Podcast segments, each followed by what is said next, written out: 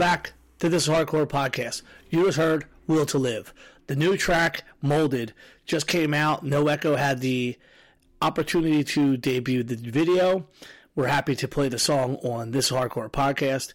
If you fuck with Will to Live and you haven't heard, go back to episode 48 and check out Rob and I's conversation, which is, Jesus Christ, almost two years ago.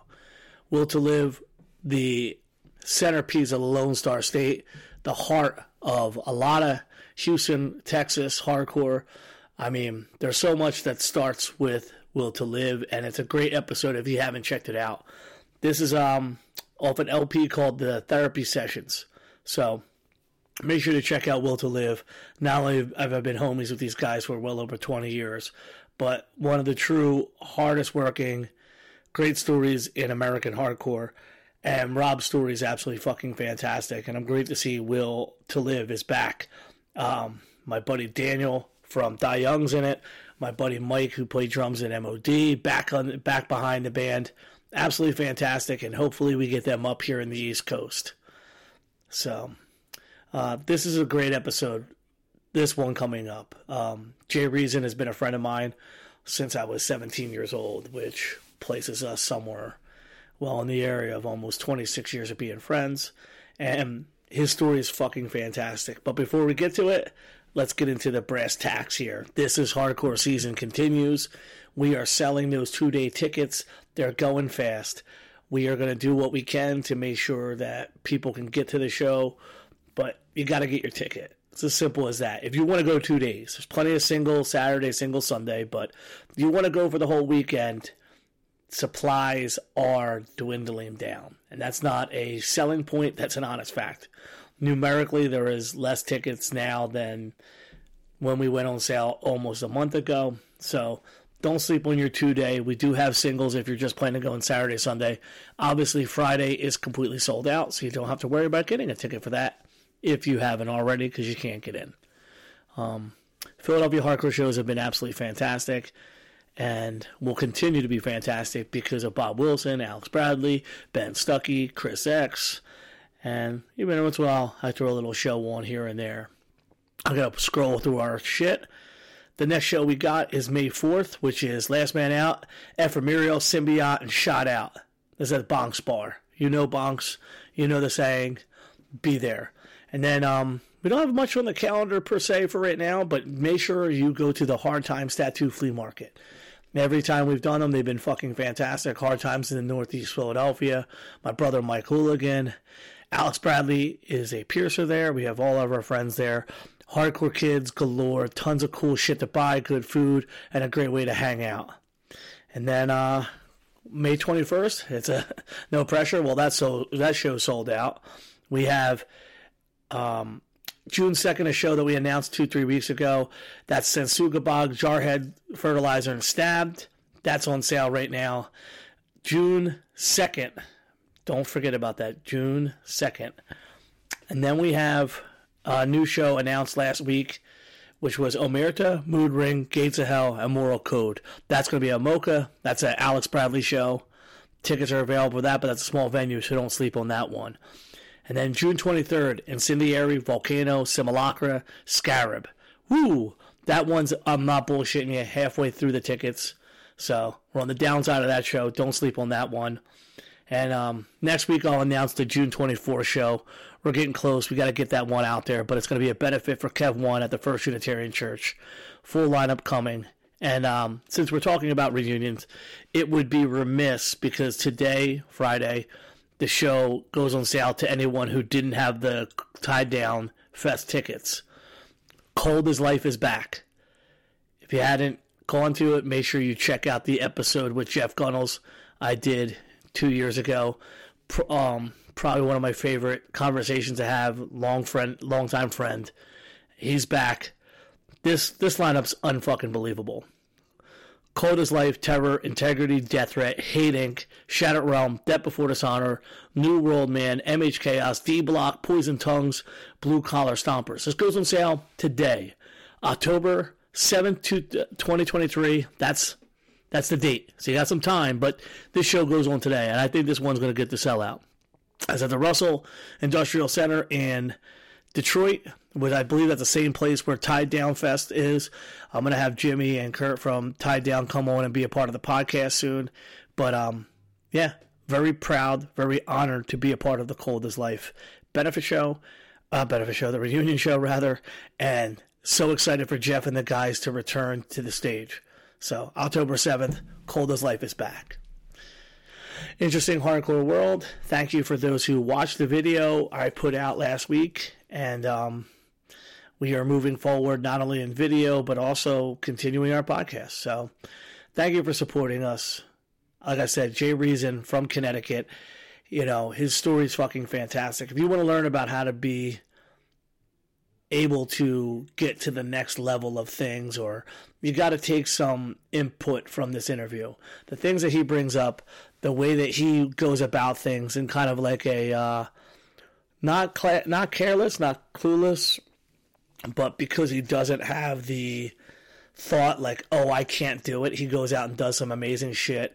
He worked with Jamey Hatebreed through the entire rise of Hatebreed, through Stillborn Records to the late 2000s, and he continues on. His band, uh, Voice of Reason, we talk a lot about that. We get into the distance, and then we talk a little bit about just generally what he's up to now with his record shop and his record label, Static Era. Again, somebody I've been friends with for a long time.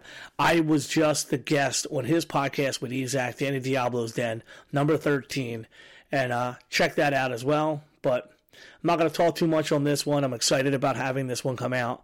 And um, thank you, Jay, for having me on your podcast. And I'm glad to return the favor. Keep listening. This podcasts are going to start coming out, maybe not just on Fridays.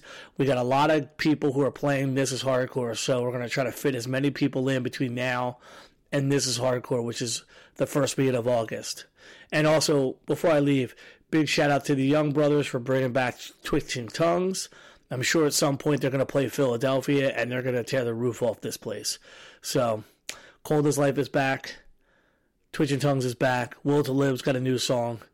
And you're about to hear a two hour conversation with me and Jay Reason. So, take care. Fuck yes. This is a this is a fucking awesome one for me. welcome to the show, my very longtime old friend, Mr. Jay Reason. Yes, thank you, Joe, so much. I I got to I got to be honest. I was all day was waiting to do this with you, man. We had a great conversation uh, last week on, on, our on me and uh, Danny, uh, Mr. Ezec's podcast, and dude, you and I got to talk about so much stuff that literally today all day. I, uh, I said to Viv and everybody else, I said, I- am going to be fucking busy today for a, a little while because I said, me and my boy Joe are going to go and we're going to go back in a time machine. We're gonna go way and back. We're gonna go way back, awesome. and we're gonna talk about letter writing and fucking thank you lists and fucking CDs and all all the shit in between, man. So, a dude, thank you so much uh, for having me on your show. I I very much appreciate it, dude. I don't do a lot of podcasts. Not because I don't get asked, I do get asked. I just am very selective. I have always wanted to be on yours, dude. So thank you again for for doing this, and I want to thank you for being on our podcast. The episode was awesome. Um, really pulled back the curtain on a lot of things, which was so much fun, dude, and, and so many laughs, bro. I, I fucking when I was editing that shit, I was cracking the fuck up. There's a handful of stories that I could talk about on there that were so good.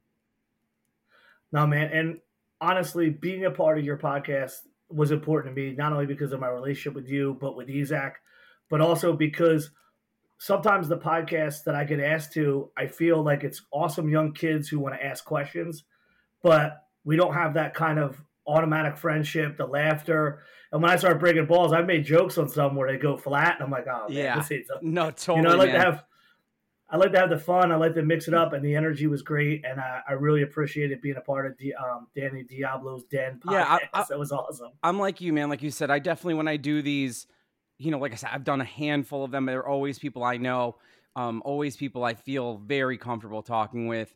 Uh, you know, like yourself.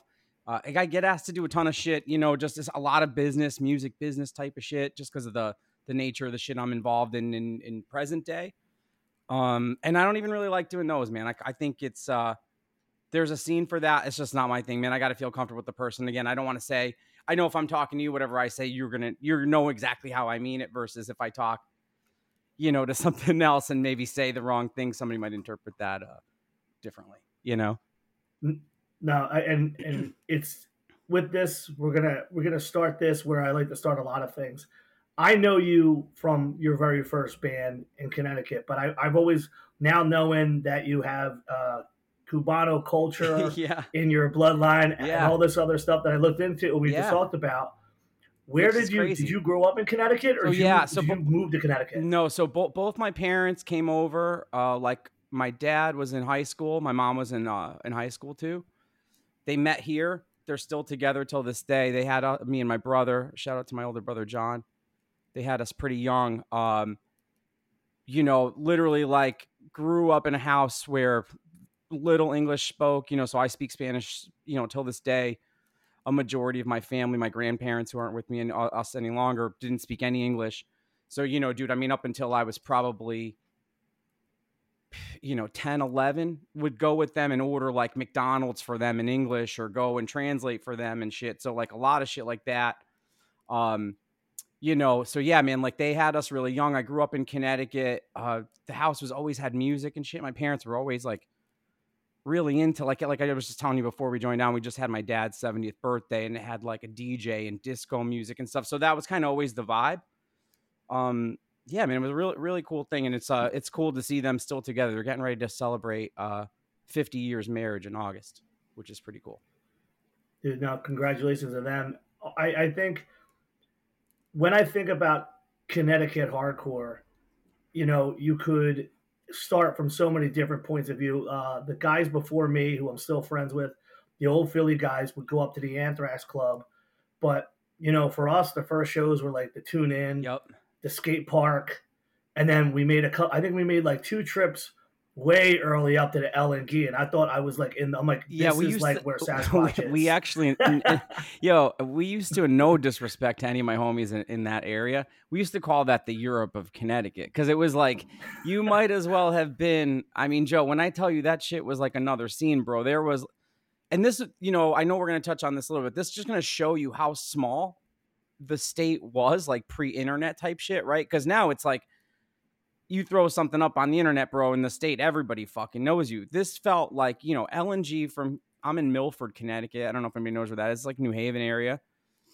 Lng is like 45 or 50 minutes right? Which is fucking nothing. Dude it might as well have felt like you were in literally germany um, because it just felt like such a different world and the bands were so different. The styles of music and and dress was so different than what we would call like the main hood of kids you know like the new haven kind of fairfield area kids.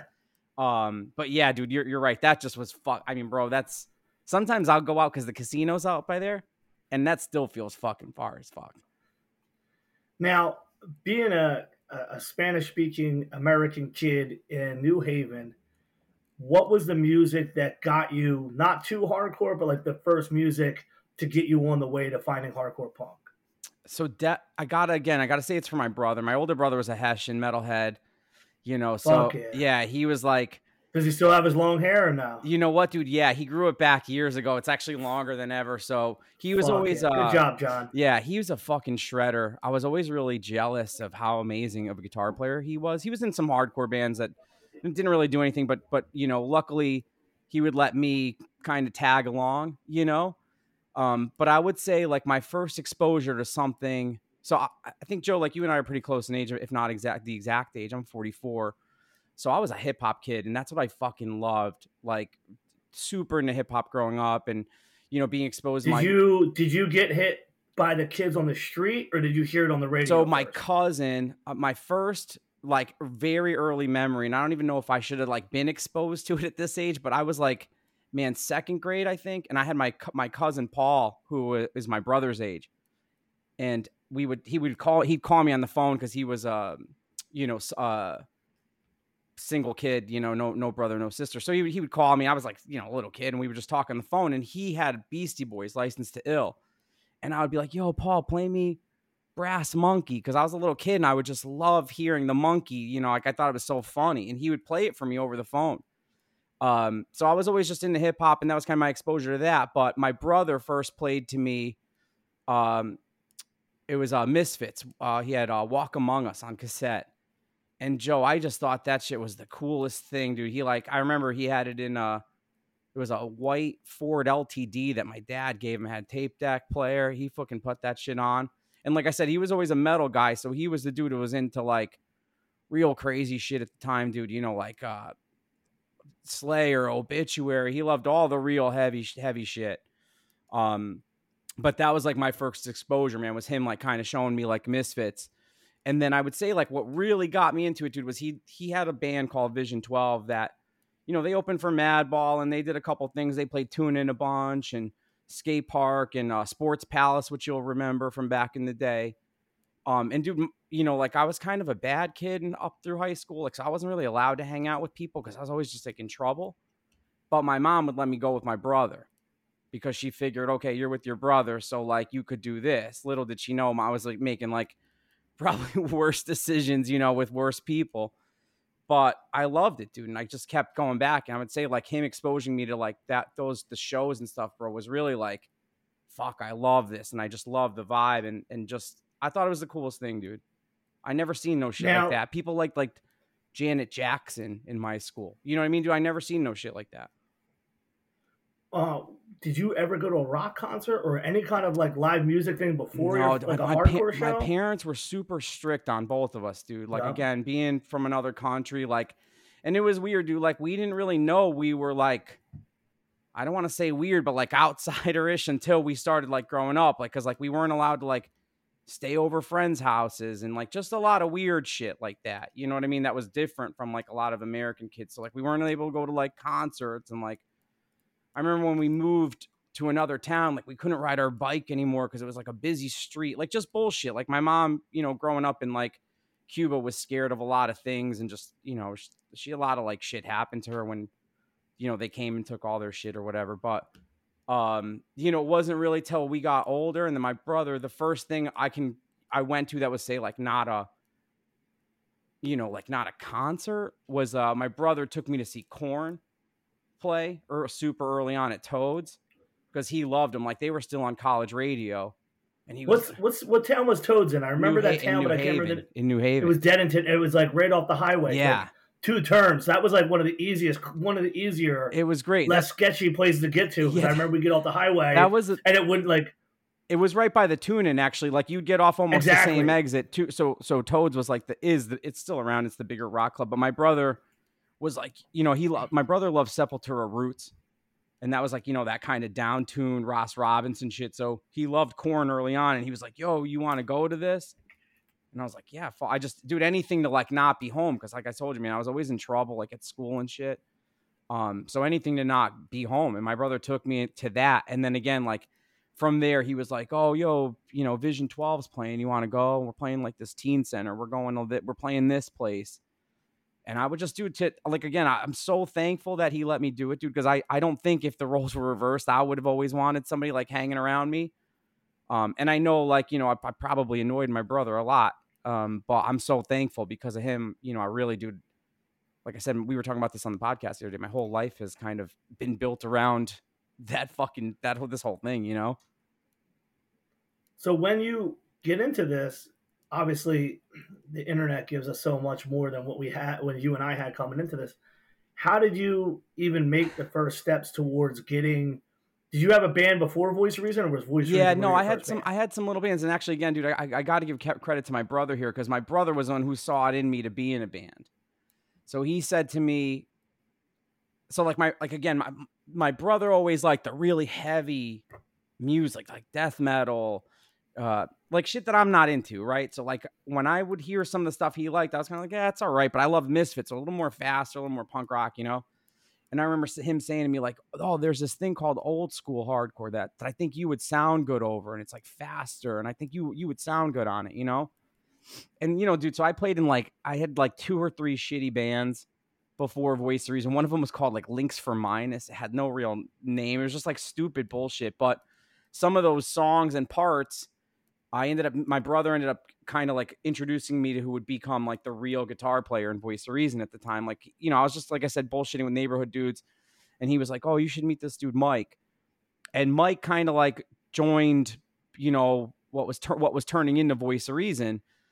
And he brought in actual like real song structure and he listened to like cool West Coast punk rock, like a lot of like Fat oh, Wreck yeah. shit, you know. So it was like this, it was like, again, dude, I got to give credit to my brother because he saw it in me to go and do this when I was just like kind of still into hip hop. Dude, I was getting into a lot of trouble, just like causing a lot of grief from my parents for really, you know, dude, I was just a teenager, dude, just like in a town that really, you know, dude, I didn't know we were poor till like a certain age. And then you realize you're like, oh, my parents just like were able to buy this house like in this town. We're not like rich. You know what I mean? Like I didn't have like fucking Reebok pumps until they were like almost out of style. Like, you know what I mean? Like shit, like I didn't like, dude, I took the bus until I wasn't in high school no more.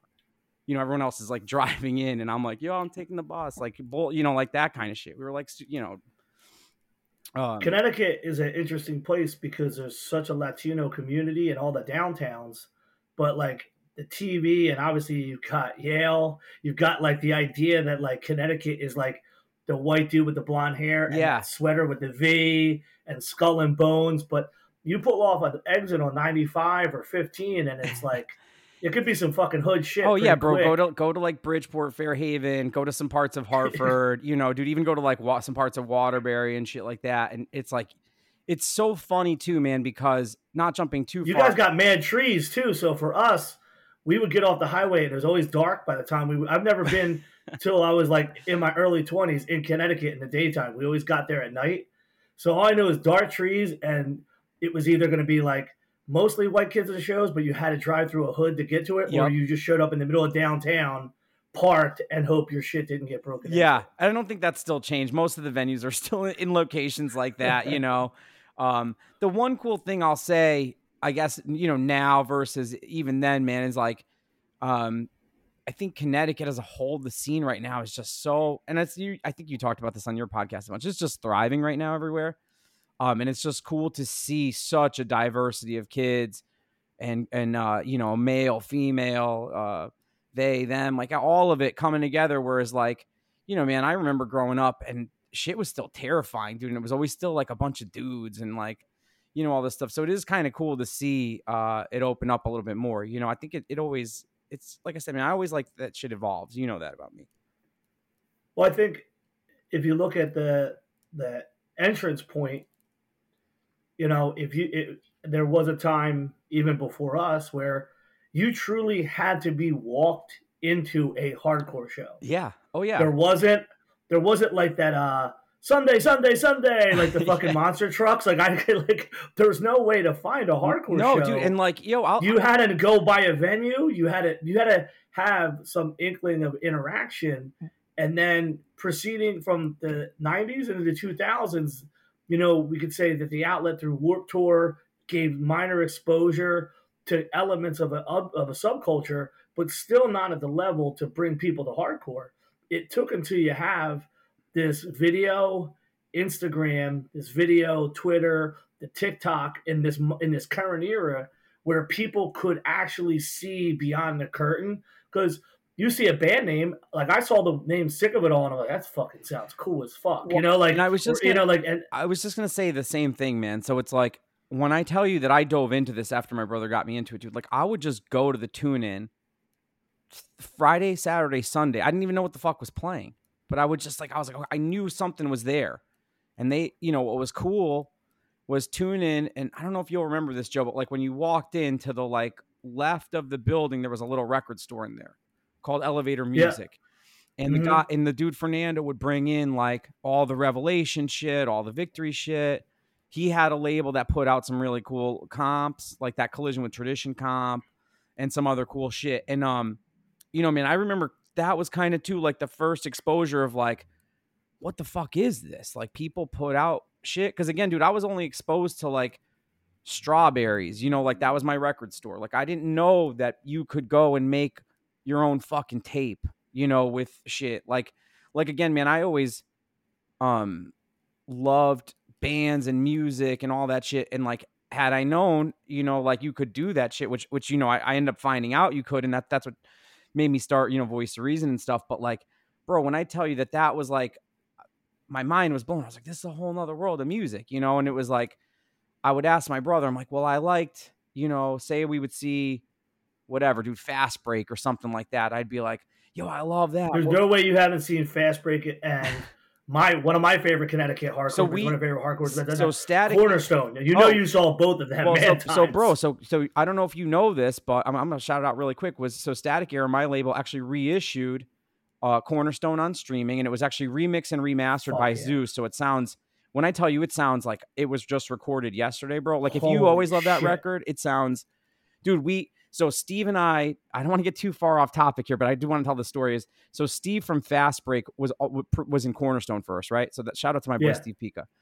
And and yo, just like you, dude, I, I would text him when I started the label. I was like, "Yo, give me Cornerstone, give me Fast Break," and I was like, "And I got to get Dismay." So I, and and I, I punished the guys from Dismay forever. But yo, that that's on streaming too. So listen, w- when I come knocking on your text, bro, for a record, come because you're gonna get paid. You know what I mean? So we fucking. I said to Pika, I was like, "Yo, let's do this. uh Let's do this Fast Break shit. Let's do this Cornerstone shit." You know? So dude, to to his credit, he was like, "Dude, if we're gonna do it, we're gonna do it right." He tracked down the fucking tapes, like the actual people in their head are picturing like tape, you know, like cassette tapes. I'm saying like the real. it's a big ass reel. Yeah, yo, we're Yeah, like exactly. where Joe, there was only one machine in like fucking Australia or something that Steve found that could digitize this shit, right?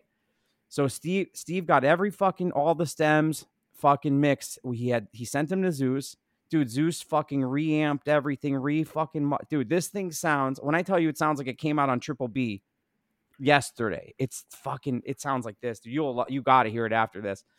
Um, so we shout out to Steve. We we just put that up, and then we we put up Fast Break, but um, and all the Fast Break was re uh, was remastered by Zeuss too. So that shit sounds amazing. Um, so but what I was saying was, you know, I'd go to like elevator music that Fernando, or I'd go to my brother, and I would say like, "Yo, I love this," or "I like this band." Um, and dude, there was so much. There was just so much shit, dude. And again, there was no internet. So it's like you just kind of took a chance. You'd see the, the cover of something. I can't tell you how many terrible fucking albums I bought. But I listened to them and I was like, I tried to find something I liked about each one of them, right? Because again, dude, I didn't, you know, I worked. I, pretty much got a, my first job at 16. Like, you know, my parents were pretty. They, my parents were are the are the best. Um, but you know, if we needed, if I wanted sneakers or some shit like that, like I had to get that. That was on my own, you know. So I always worked first job at like 16 and shit. So, you know, I'd get bummed when I bought something. So I always tried to find like the best in it. So I like Yvonne. Shout out to Yvonne. He'll. Uh, I like a lot of shitty records because of that. You know what I mean, dude? Just because of like forcing myself to earn that ten dollar spent listen. Well, and this is something we I talked about in different episodes here. You buy a record, you're not gonna be a bitch and be like, "Yo, this fucking sucks." Like you're gonna be like, "Yo, I might as well listen to this right shit." especially so back end up, then because you you don't know if you're gonna get to that record store again dude you don't know what the fuck they're gonna have you know like you know man i I- remember one time in general me uh me and yvonne used to we that's like we used to do everything Shout out to Yvonne. Just shout out to. Yvonne. We still do everything together. But we would we would take my mom's car and we'd tell her, "Oh yeah, we're just going down the street," and we would drive, bro, fucking everywhere. And shout out, mom, if you're listening. Uh, we would go to like you know Trash America, which was like our record store was in Danbury, and I vividly remember Yvonne being like, "Oh, I want uh, Youth of Today break down the walls." Right, which now, dude, you want Youth of Today break down the walls, bro? Type it up, fuck on YouTube. You have it in two seconds, Yeah. right? Dude, we drove an hour. They didn't fucking have it. But you know what, dude? He bought something else. I bought something else. Went home and we were fucking psyched because we got something. We drove. It was cool. You know, now it's like it's right there, dude. You want to know what something sounds like? You know, you're not taking a chance, which um it's it's good and it's bad, right? Like, I mean, dude, l- young me would have loved fucking Spotify. I love it till this day, you know? The, everything's at your fingertips, but I'll I'll I'll celebrate the simplicity of today, but I have to defend the thought process that I've been fucking ramming down people's throats that Spotify has given the ability for someone to show up and not piecemeal and put things together because it's a click of a button, you know, like um on an even platform, which is physically what Spotify is, there's no discernation between hardcore punk and metal and if you're selling records and trying to boost your band, that's great. But as you're coming up in the underground and the hardcore scene like we had, the opportunity to find these gems and to understand the complete difference. You know, like I bought a ticket and seen Korn at the place in Philadelphia on South Street, and the opening band was Lords of Brooklyn, and the middle band was shout Sugar out Ray. Caves. Yeah, he's rules. dude. But like that was a weird show. But that's what the kind of some of the shit in the in the in the mid '90s was these bands that didn't have a place like Korn having a place to play just in these mixed bills things. But because I'd seen Madball and because 25 to Life had played in that venue, because of all these places, I could tell this is not a hardcore band. But in a world of just flat, you dial it in, you get it. There's no, there's no for these younger kids. They don't see the difference between the two. Like, oh, well, why isn't it like this? It's All like, right, so I'm I'm gonna it's tell different. you're totally gonna understand what I'm saying with this, and I, and I wrote it down because I didn't want to forget. Was that a lot of my music taste, right, was modeled after very much the very catalog. So yeah. to me, Fuck yeah. there was like like I'm gonna use Get Up Kids as an example of this, right? So like Get Up Kids was in the very catalog next to fucking Earth Crisis ads. So to me, you know, an initial records and a Rev and a Victory, it was all kind of the same shit. Um, you know, now everything is sub, and I get why they do that, dude. Again, I, I work in this shit, so I understand that that you know, from a metadata perspective, that shit needs to be cataloged a certain way, whatever, right? But dude, I can't tell you how many bands that if I said if you asked me our hardcore band that if they were in the fucking very catalog, I'll be like, yeah, that's a fucking hardcore band or it's a hardcore Jason band. And it, it might fucking not be, but because that- that's how we consume shit. I mean, dude, I used to read that thing fucking cover to cover. Like, like Joe, I'll tell you I would circle. I promise you, I would circle, and then if I really want some, I would come back and highlight it. And uh, for those who don't know what, uh, give it a quick, John Very from Shout Philadelphia. out, I mean, rest in peace, passed, John. Yeah, He took a table distro and turned it into a worldwide empire with a thick magazine. it was so fucking. all Ah, all hardcore people from Philadelphia, different, all the guys older than myself, like Robbie Redcheeks, my buddy Jamie Getz, who played in Turmoil, uh, Fat Rich. There's so many people that just in between touring and doing other hardcore stuff would work there. This catalog, basically pre the termination of Revelation, is the big distro now. There's Right. not that many others. You went to John to get your stuff distributed worldwide. Well- so this magazine basically was it. Now, and everything an had this little. Everything had this cool little blurb. So it was like, what you know, whatever. It'd be like fast break. Uh, new Connecticut hardcore, ex members of fucking Wide Awake, or some shit that you would just be like, "Fuck, I gotta have that," you know, like. And again, this is pre-internet, so you're, you know, you're you're just never seeing all of this shit presented, and then all the labels that we like. Joe had ads in this thing, like, dude, I remember when the Voice of Reason seven inch came out on on C's Records. Shout out, uh, rest in peace, John Luciano, who who put that out. We had a, a little half page ad in there for it, and dude, I thought it was the fucking coolest thing in the whole wide world because it was like everybody was looking at that. It also meant that Very was carrying the fucking seven inch. You know what I mean? It was just a different time. Like I can't tell you how big things like that felt to someone like me. Again, dude, somebody who loved music and worked in a record store and all that shit. It just felt, bro, it felt like it was another world.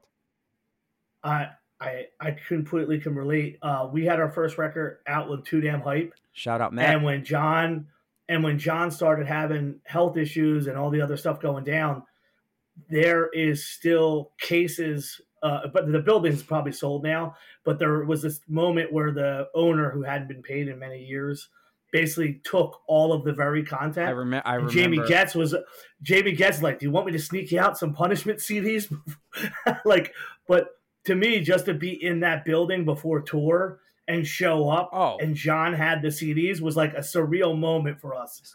now, what I want to get to with that is when you were talking about initial and Rev, the thing about it is the people that started the bands that didn't sound like hardcore bands, they were hardcore kids. They'd Right. gone to the shows, they bought the records, they knew the shit. Today, you could be some fucking herb off the block, and either you have your palm or your chug chug chug, right. or you you want to sound like some soft ass singing shit, and you can have no inclination or attachment to hardcore. But the first fucking place you're going to play is a hardcore show because you don't just get to walk in on the big stage. Well, and So listen, that's the that's it's always that- easier so- too. I think that people. It, it- okay, I'm going to say this. I'm going to say it very delicately, but it's like it's it's very easy to use hardcore as a stepping stone. If you get what I'm saying. That's what it is. Well, that's So- what it is for all those bands, the metal bands. And that's why when you said the word adjacent, it's like there's no adjacency. We're your fucking ladder because your band's just like Korn and all the other bands that had no fucking place to play. Right. build their name up, build their. Now we talk about the numbers aspect. You build your numbers up, and then you're like, see yep, a hardcore, okay, see, right? And listen, and, and that's and, the part that you and I know a lot about, right? So it's. it's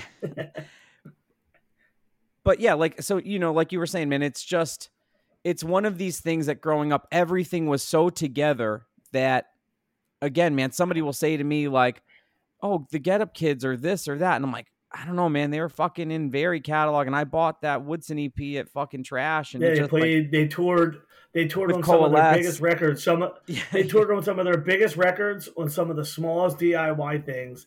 They to this day, regardless of the size of the band, them guys would still play this hardcore oh, if we went on a dude, play. Like, those guys are a I saw them. They're at, an uh, independent uh, band, and they came up on their own. I saw them at the Europe of Connecticut at the LNG, actually for the first time way back. You know, so I, I love it, man. and like like I said, every, everything back then just felt so different. You know, I mean, listen, I love a lot of this shit that's popping now, but there was something that was very uh, cool about back in the day. You know. Well, it was organic. Everything's like even our friendship, it was organic. It wasn't like I saw your at on Twitter and we started chatting and then we saw each other a year from now to show oh you're that at and i'm yeah, no, no no no like, it was very much like dude I, I very much i think we talked about a little bit. I, I just i remember going up to you like we kind of and i think too I, I, think you were saying this on your podcast or I, I if i'm if i'm wrong if i heard it somewhere else or some uh but how much older everybody looked back then. So I think uh, when I saw yeah. you, I was like, oh, this is a dude who's like kind of my age, you know, and everybody else looks so much fucking older. Well, that's exactly it. Like, kind of like there is that moment, and like, you know, like I, I, was probably at the same height I am at now. Yeah. But like, you see a vid, you see pictures. I'm, I'm, I'm like a fucking, I'm like Popeye skinny, you know, like. And so I see like, oh, that guy's actually my age. Doesn't yeah, have a yeah, beard yet, you know, like. And so it was cool as fuck let's get to let's get to the beginning of Voice of Reason. Yeah, I know sure. we went off on a tangent. What was the what was the pulling point to actually getting the real voice of reason full thing together, and then what was the first steps in the band? So pulling it together, I, I gotta be I gotta be honest. So it was like I saw my brother took me to a show at the Tune Inn to see Twenty Five to Life. Okay. Fuck yeah. You and I both know that in this era, when I talk of Rick to Life, we're talking about a different person, not the one that was abducted we're by an about, alien. We're talking about yeah, right. man. Yeah, not the one that was abducted by an alien. We're talking about the band. Okay. Yeah. So the line dude for this place, I mean, Joe, easily fucking around the block. You're talking, this is like 96, you know? So peak time of them just being fucking huge. And uh, my brother takes me to see them. I see them on the stage, and I was like, kids were going nuts. And I was like, I, th- I could do this, you know? Because every other band I had seen until then was kind of musical or had do like they just had something where like this time Rick was just literally up there yelling. I don't even know if he was saying words and I was like, I think I could do this, you know? So again, I kind of touched on it earlier was that, you know, I was, you know, kind of messing around with like some neighborhood kids, but my brother had said to me, like, oh, I, I got a dude who, who can play with you. And when, when we got Mike Sabia into Voice of Reason, he kind of said to me, like, look, dude, you're good, but these other dudes are just like, it's just not cool. Like, we, if we're going to make it, we got to like change the name, we got to write some cool songs um, because again, Joe, I hadn't really been exposed to a lot of that shit. And where Mike was like a little bit, we're the same age, but he was exposed like say six months, seven months earlier, which back then, dude, might as well have been 20 years, you know? Yeah. So he says to me, like, oh, yo, I know this kid, Van, uh, who can play drums. And it was funny. So, dude, I think I'm probably like 16. Mike is like 16. Van's 14 at the time. So he didn't even fucking Fuck drive or nothing, right? But he was a fucking awesome drummer. And we were like, you know what? Let's just make it happen, right? And I remember that like we would practice at Van's house, and then we got um, the bass player was a kid, a neighborhood dude that I, you know, was a friend of mine. He was all right. He was he was good enough to just kind of do the job. But Mike, me, and Van were, were writing all this stuff, and and we were like, let's like really try to make these songs good. So, dude, we would practice, you know, and again, dude, back then we didn't have nothing else to do. There's nothing, you know, there's no video games, there's no internet. So we would practice two or three times a week, which was mostly hanging out, but you'd play sometimes, I'm sure, similar to like, you know, like your practices then. And um, I remember at the time, uh, shout out to Van was like he had an older brother who like really again exposed us to like Minor Threat and just some cooler other bands that I just didn't really know about yet. Because again, there was no internet, you know, like so I didn't really know a lot about that Dischord kind of stuff, whatever. But we would sit there and we'd look through CDs, right? And and I always saw one name, Don Fury, all the time. Every record, dude, like GB, AF, all this shit, right? So we just would see this dude's name and I remember just saying like, "Yo, we should just go record there." Like I didn't think nothing of it, you know. I, dude, again, go right is, to the fucking. Well, like, so sick. Listen, dude, this was just like this is, and again, dude, this is how I think in 2023. So nothing has fucking changed, right? So at that time, I'm working at Strawberries, which was a it's a record. It was a record chain, um, and it was right up the street from my my house. We lived on um, the Post Road, which is like a main street, so I would walk to work, you know. And I remember at the time getting a phone number. I think I just literally Joe called like 411 and said like you know wherever wherever uh, Huntington Beach wherever Revelation was and I got a phone number for Revelation, right? And I remember calling under the guys that I was calling from the store. And I said uh oh yeah, this is Jay. Uh I'm calling from Strawberries. Uh, I'm, I'm trying to track down Don Fury. You want to talk to him or whatever? and I just get put on hold and they're like, "Oh, hold on a second like two two minutes later, they give me a fucking phone number. It's like, yeah, here's fucking whatever. So again, dude, this is like no internet, no nothing. I probably could have called in information in New York, but I just I didn't even know where this guy existed because he was just he only existed on the back of album covers to me, dude. He wasn't yep, a real in the liner notes. Yeah, he wasn't a real person. And again, dude, to show you how out of touch I was with what we were asking for at the time, he had just finished um Civ can't wait one minute more. Well, like he's just no yeah, no big no deal, big right? Deal. So whatever. So I call this dude, and I remember I remember fucking vividly because uh, you talked about this on the on our podcast is all the long distance in the phone bills. So again, dude, if I had ran a phone bill, my dad fucking let me know, and I wasn't allowed to do that. So I would use Strawberry's phone line in the back, and I left a message on Don Fury's phone, just saying like, hey, this is Jay. I've got a band called Voice of Reason. We want to record with you. And I gave my my my parents' phone number. Like I didn't, you know, I was like, fuck it. What else? Like, what is there to do? So like, I don't know, maybe a two a two or three days later, I get home from I wasn't in school, so I don't know what the fuck I was doing, but came home and my mom's like, uh, might actually been at work. My mom's like, uh, some guy named Don Fury called for you. She couldn't even say it with her accent, you know. She's like, this guy called you, whatever. And I was like, oh shit. So I, dude, Joe, I was psyched, man. So I, again, I lived right up the street from Strawberries.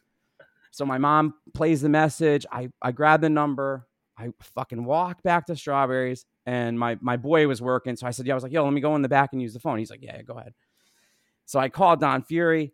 And he's like, Yeah, man, I'm in. And he's like, and dude, this was at the time. So what, 96, something like that, maybe 95, whatever. And he's like, It's $60 an hour, which is like, yeah, is crazy, man. and I'm like, crazy money, bro. Man. When I tell you, I just said yes because my brain just couldn't. I was like, Oh, that's no problem, dude. Like, yeah, let's do it. And he's like, All right, I'm going to need like, uh, I think we maybe had to send a money order or something. I just remember that we had to come up with, uh, fuck. And dude, people are gonna kill us for saying this now, but I think we spent like about a thousand dollars back then to do the demo. But the way I rationalized it to everybody was like, if each one, because there was four of us, and I was like, yo, if each one of us just puts in 250, and again, I was working. So you're talking maybe like two months worth of checks, whatever pay was then, you know, at four dollars an hour or some shit.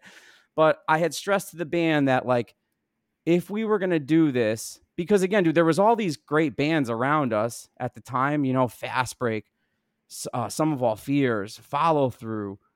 Uh, so, dude, just like yeah. you know, Hatebreed was just Jasta was ending. Hatebreed's coming up. There's all these great bands, and I'm like, I'm like, we if we're gonna try to do this, dude, we can't go to. And this is no was no disrespect to the neighborhood dudes. We just couldn't go there. So I remember, dude, it took us a couple months to save up, but we had rehearsed the songs that are on the demo so much, dude. Like again, we just would play them so much. They evolved from the original incarnation of uh, what would become Voice Reason. So again, dude, I remember we didn't even have I didn't have my driver's license. My uh my dad drove us to the studio and just literally sat so upstairs sick. for fucking eight hours while we like jammed away. And I remember thinking we could do it all in one day because we just had no idea. Yeah as and, every first band's first studio. Like, right. We got this one day. We're knocking right. this out, baby. And so that's how I think we ended up at the thousand mark. I think originally we were like, oh, we only got to save 500. So it was like 125 each. And then it was like, oh, we got to come back for the mix and all this other shit. But dude, shout out to Fury was that like he saw something in us to take that chance because he wasn't at that time. You couldn't just really book with him. Like he was expensive and he was just coming off like that Civ record, Biohazard, and we just didn't know, dude. Like I remember us recording the demo and we didn't know who Sammy was at the time. And yo, Sammy just like walks into the basement and he's like, "Oh, what what band are you guys?" Blah blah, and and we're just like, "Who is this dude?" Because we just had no. I mean, Joe, when I tell you we were, yeah, you didn't know, you didn't know we didn't fucking know. My dad's upstairs watching like the news, you know, reading the fucking paper, you know, like I just had no idea. Um, but that session solidified my relationship with Fury, who I still talk to till this day, and, and Voice Reason outside of like a couple of sessions that were released, recorded everything with him. Um, but that was to me, Joe, like I would say, even something that sticks with me now was like seeing Don Fury's name and saying, like, okay, if we're going to try to dive in with these bands and we ain't shit, how do we make an impression?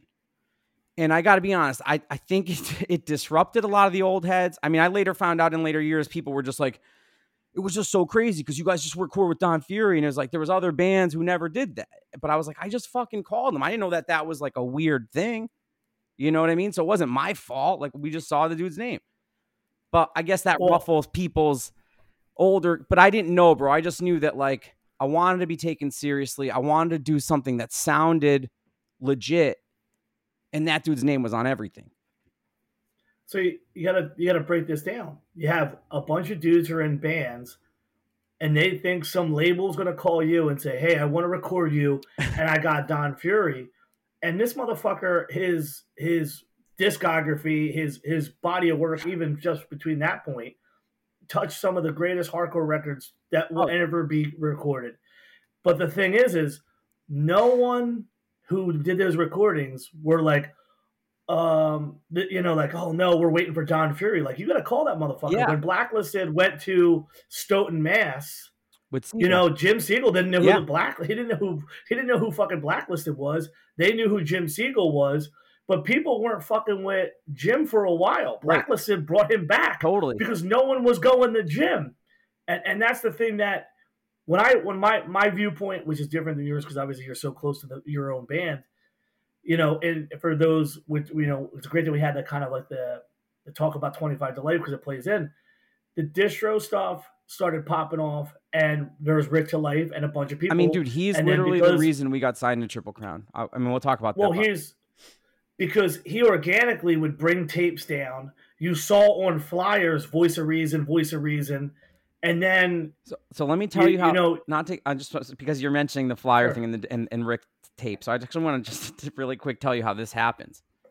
So we record that demo, and my brother at the time had set had kind of explained to me that what what what what we'll call like the Connecticut divide which was Jasta was leaving Jasta 14 to do Hatebreed, and then that meant he wasn't booking shows at the tune in, right? So like there was like the shows at the tune in, and then there was the shows that Jasta was doing, which the shows Jasta were doing, bro, were just I mean, you know those flyers I'm talking about early on, right? So my brother had said to me, he was like, You gotta get a demo to Jamie. And Jasta was outside of a show, and I didn't know him, and I just went right up to him. I was like, Hey man, I was like, you know, uh, my band's called Voice of Reason or actually, I think it wasn't even called Voice of Reason, dude, yet. Like, I can't remember, but I gave him a tape and I, uh, I said, like, yo, if you need somebody to open or something, give me a call. And dude, the first show he offers us, and again, dude, like, so keep in mind, I'm, I'm a, a Spanish kid, so you, you don't do anything on holidays, right? So Jamie calls. Yeah. And we had been playing the tune in a little bit, you know, stuff's like kind of not popping off, but we were definitely grinding it though and he calls and he's like, "Yo, I need somebody to play Easter Sunday with Cold as Life and like a bunch of other bands, right?" And I remember just saying yes because I was like, "Yo, if we," and, and he said to me, he ended it with saying like, "Whoever does these shows for me, I'm going to give him a bigger show later." And this plays into the the, the Rick to Life thing, the, the distro thing. So I say to him, "I'm like, yo, we're in, whatever." I tell my mom, I'm like, yo, we're gonna play a show on Easter Sunday. She's fucking yelling at me, dude, punishing, but we had to do it, dude. You know, and I again, it was at the Sports Palace. Like, I just, I, I mean, you'll know this, Joe. Like, you, you can feel when something's a good shit's gonna change, you know. And I was like, we do this show, I know it, you know, because he had said he's like, I'm gonna give you a, a, a another show. So we played the Easter Sunday show. Shout out to Cold as Life, who was awesome. It was like my first exposure to them. Uh, there was like that might have been their first East Coast run at that time. Yeah, I mean, dude, I still have my long sleeve white shirt that I refuse to sell from there. Like I said, I always love seeing never those guys. No, no, I would never. We played with them a bunch. It was funny that we would play with them a bunch because they were so heavy and we're so light. But so, anyways, there's maybe you know 20, 30 people paid, whatever, right? So we we play, and then maybe two or three days later, Josh calls and he's like, "Yo, man, thanks for doing that show. I got a show for you. You guys are gonna open." And I was like, what do you got? Eh, Hatebreed, Despair, Warzone, H2O, Strife. We open. Jesus, mother of God. Rick to Life there shows is. up in the That's... distro, buys 50 of our tapes. We fucking, it's like the, that show for us was like, you now, know, when you say buy, did you get? Did he give you the cash that day? Yeah, and I was young, dude. I probably would have just fucking given it to him, you know. Yeah, he uh, but to his credit, got your. Yeah, he did. You know, he did got he did get him. Um, but I remember though specifically, like after that show, a couple months later, like getting letters from like Japan and just like weird shit, man. And and and again, that was like a trajectory, dude. It was such a thing, dude. Like when we were talking about the very catalog, like like getting into Rick to Life's distro was a fucking big deal because you knew now that shit was going to end up everywhere. To to widen this lens for those listening, Rick would play shows in not only the Europe of Connecticut as dude, he would just show up. He wasn't even playing this he show. Would, yeah, he would. He was, and I said, and, and eventually I'm going to do a podcast. He was the traveling very catalog. I want to. well, I wanted to extol his virtues and then discuss his downfall at some point, but he traveled consistently through the East Coast when there wasn't the internet and kind of given us the first homogenized these kind of bands all fit in because they all play with each other from as far as Albany and the Troy scene all the way out to I mean, there's shit he was seeing at like Club 121 all the way down to Phantasmagoria in that crazy ass place in Maryland. Like he was everywhere. So if you had your tape on his table you were going everywhere Rick I went, dude, and, and, and that was that was as good as gold. If you're, and it goes back to what you're talking about being a young kid and just trying to buy something because you're like, I got money. He's got this big distro. I- am going to try something out. And, and and I'll tell you, man. Again, like that show and that demo. You know, I don't know how long of a time frame, dude. It, it, when I'm young, it feels like it was a year, but it was probably like three or four months, right? But that time frame, Joe, felt so like pivotal to me as a learning thing and as a band thing and and there are certain things that I wish I knew going into like voice reason like for instance right I had never heard a lot of like hardcore stuff when we wrote those songs. So a lot of the lyrics are kind of amateur. Like it's it's this thing where I don't listen. I can't really. Yo, my man, you're 16. Yeah, but like it's one of these things. You're like, 16. I know, but I can't. What are you, gonna, you like? What are you gonna do? You gonna come out here with like some Chaucer? Lyrics? No, like, I know, but you, you know, 16. I you wish know? I could have made. That's what makes the band cool. I think I wish I could. Well, no, for I never say for for posterity's sake is what it could saying. be. Yeah, like a little more simple or more. I hate to say generic, but all the things I like of that era. But again, I think that's what makes it special and what made us be able to play with so many bands. I mean, you said Club 121. We used to go to Brockton all the time. We would play Maryland. We would play like I think because of my relationship with Joss and him being so giving of the band and dude, same with Rick. Like there was just so many people who were for whatever reason, dude, felt uh, you know, like I helped them and they felt the need to repay the favor back and help.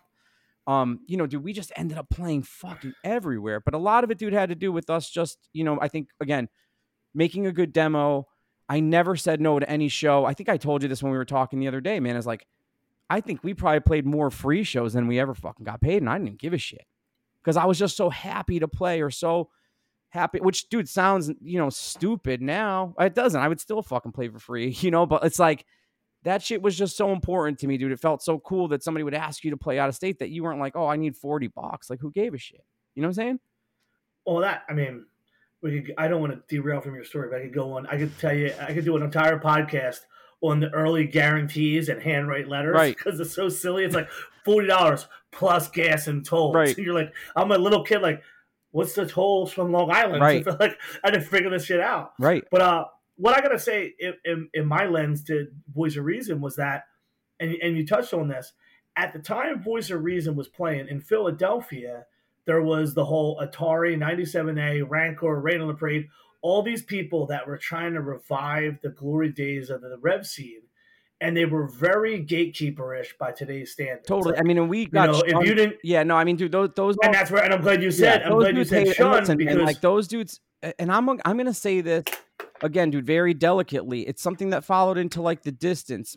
Like I was never, and I don't know what the perception is, but dude, I was never like a quote unquote cool kid, right? Like I never, and you know this about me, dude. Like we never got along with none of those bands because, to me, without naming bands, I would see how some of those dudes would act behind the curtain or hear certain shit, or you know, do we'd put out certain records by certain people, and it's like you're fucking fake, and that would drive me nuts because the one thing with me, dude, whether it's right or wrong, is I'm I'm me. The way I'm talking to you today is the way I'm going to talk to to somebody who just walks up to me, right? Where you know, pulling back the curtain, seeing so much of that shit, bro, was just, you know, man, it really kind of fucked with me a little bit. Well, so you know, like I was. That's that's where my shit got fucked up because they would call like twenty five to life and Fury Five. They go, there was like a joke, like, oh, that's like Joe Hardcore, Hardcore, because I started booking those kind of bands because the, the less popular, the lesser known, like Overthrow would come and play twenty five to life. Mushmouth would play for Philly, you know, like with me, and I'm a fucking teenager because these grown ass men that want to fucking suck some dick from 1988. You know, they, Right. they don't have any respect for like, yo, this is the band's coming up. Right. And so when I heard Voice of Reason, because I loved hardcore, even though I had long hair and I loved the Fury of Five, the E Town, all that stuff, I'm like, this band's fucking awesome. I appreciate that. and then. I'm looking at, and I when I would see your flyer and I'd see it be like, literally be like, Fury of Five, Hatebreed, Voice of Reason. I'm like, how the fuck? well, Because those bands, uh, those bands in our area, seldom mix, with the exception of New Jersey, Pennsylvania, almost exclusively had like their shows, and then it was everyone else's shows, and then the big Trocadero shows, depending on who it was. That or like um, a Middlesex County show or the big Jersey show would be where people commence. Or back when everybody went to the big New York shows, you see these guys in New York and these bands. And I always felt like Voice of Reason, and I, and I know because you guys were in Connecticut, going up to Boston. Boston scene was yo, voice they had bands never played. Voice reason never played. Well, that's what I'm saying. yeah. You guys never went to Boston at a time when we there's some of those bands at that point. We weren't. And listen, man, and, and I listen, dude. I actually I take that back. We played voice. We played Boston once with a fast break record release with them and Saves the Day, but that's where we would fit Oh, in. that's I mean, fucking sick. yeah, I like- mean, that's like, sick dude, we fuck. toured with Newfound Glory, but then like, yeah, we would go and fucking like, okay, dude, I'll give you an example. We did a tour that the first half was Blood for Blood and Cause for Alarm, and then the second half was Newfound Glory Saves the Day Midtown, and we fit in on both. Like my thing, dude, was I was always felt.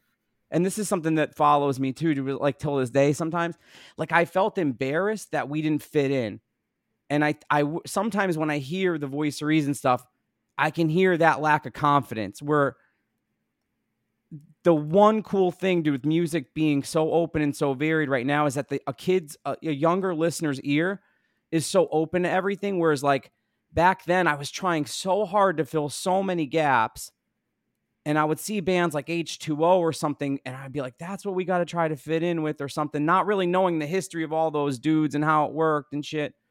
Um, so again, dude, a lot of it was just like educating myself, and a lot of it was just like not knowing and making decisions on like not knowing shit. You know what I'm saying? And and when I when I started the distance, it was like I want to do everything that I did wrong or that I that I didn't do right. You know what I'm saying? So I was like, I want to have Zeuss record it now. I want to have uh, mosh parts. I want to be on Bridge Nine. You know, so it was just like you learn all these things. Um, and again, dude, I never thought Voice of Reason was going to end up on Triple Crown or on like a Victory Records comp or like you know, I dude, I just started a band, and and to your point, dude, of, of why I think we ended up playing with so many of those bands, bro, was like a lot of the things is just like being respectful and being nice. So like, dude, when somebody like Fury of Five would come to Connecticut, I would come up and just I would be up front. I would I would go up to them, even you know, because most people would be scared to talk to those dudes. And I'd go right up and be like, dude, thank you for playing Connecticut. It's so fucking awesome. And then I would say, like, yo, I I you know, I do at the time I was doing Jamey's label. So I'd be like, yo, I do this. And it was just always about just dude going out there and letting people know, like, yeah, dude, I, I want you to come to Connecticut. Like, I'm here for you. Like, we're spreading word. And, and again, dude, I think to your point, dude, a lot of the bands you know, like shout out to like the Mushmouths and stuff. Those were the bands that brought us to play in their places, dude. You know what I mean, dude, and, and vice versa. Like, yeah, you guys were. You we guys would bring them accepted. to Connecticut. You know what I mean? You guys were accepted in such a different world than what the band sounded like, and I could see how totally. people listening would be like, "Hey, what's up with this?" But yeah, at that time in hardcore, there was a lot of, and I mean, you brought up Dismay. That In Doubt record might be one of the yeah. craziest. But that's the way, and to me, I always looked at Connecticut as and now like looking even further back if you look at the the history of connecticut hardcore like it went from a very youth crew very straight edge very punk and then the metal really took over. Oh, it's so heavy. Yeah, in Connecticut the, is all breakdown now. Unless unless you're like De- Death Threat's the only band I think that, that can get away with like a faster traditional hardcore sound. Well, e- even then there was like I mean there was always a, a, a balanced kind of crazy mix, and the shows were I won't say excessively violent for the '90s, but you didn't like we knew walking into Connecticut because Connecticut people had come down to PA. And we'd seen them in New Jersey. We're like, all right, Connecticut dudes actually dance fucking hard as fuck. So you kind of had, oh, dude, I was terrified. Small and young. No, I was terrified. We'd go so, to, the, to the back. Like I would never, you know, I was so scared, bro. Not like now where you see somebody goes in and I just see kids now just start wailing around. And and again, man, I see you know stuff that pops, and I'm just like, I would have never fucking done. I would have seen a a, a a, a Pete Morrissey standing there, and I would have ran the other way, you know, because these guys were just so terrifying. Well, so what I wanted to get into before, because it'd be impossible to yeah, I'm sorry, I lean this from you. No, no, no, no.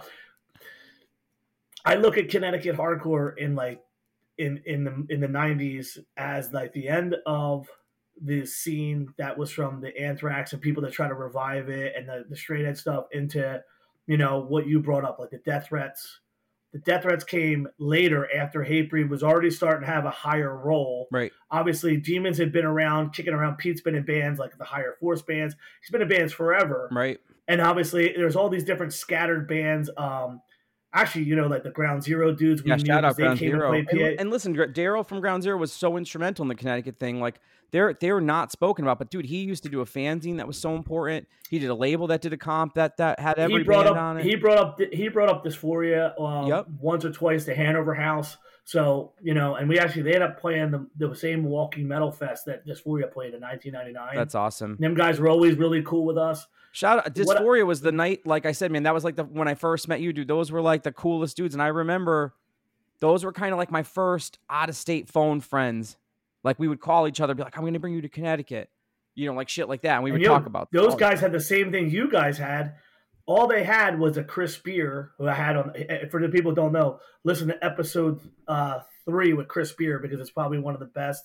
He's the reason why I'm even having this podcast now he literally did the same thing you would do. He reached out to people in different areas to get his band because they were in a, a, town outside of Philadelphia. They were very metal, and it was his tenacity, his same kind of thing. Like he never gave a fuck. Like just how you said about Down Fury, he's the one who called up when he heard Hatebreed record it and said, "Yeah, I want to record in New Jersey at that place." Yeah, and I was like, "You guys are recording there?" Like, so, so it's awesome to see that you guys synced up But I have to wonder how hardcore felt, you know, in the rise of Hatebreed, the beginning of the demons, the beginning of Death Threat, and then once Hatebreed is here, and then what happens to Connecticut after? If you can give yeah, me like I mean, so I, of like, so for those that don't know, I had what's what's more than a front row seat, a back uh, backstage pass, I guess, right, or tour manager. You had the behind, yeah. you had the behind the scenes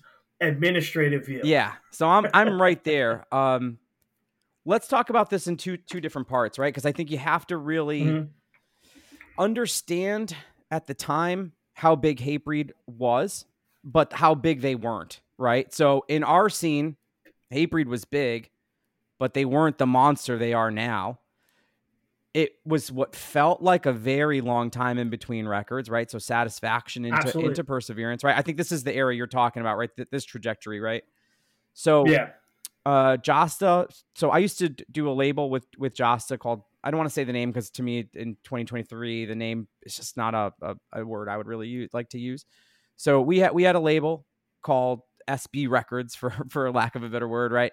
And um we had we had gotten an office. I remember so dude, I remember sitting with Jasta and just uh, you know, I, I really had loved the process of just the labels and all this shit. And I remember saying to him, like, listen, man, I'm I'm gonna quit whatever I was doing at the time. I'm like, and let's get an office and let's really hammer down on this. We're going to get a distribution deal. Like there was all these things that I thought I had seen like, you know, Trustkill doing and all these things. And I said, I was like, dude, we could do this because Jasta had the ear, but he didn't have like the admin part. And I, and to, I don't think he really cared about that part. So that, that, it, which to his credit, I, I think if he did it, he wouldn't give him the, the, the bandwidth to, to really do what he needed to do and grow his band and, and, and the brand. Right. So I said, yo, I'll fucking run this shit you keep signing the shit. I'm going to keep signing some shit.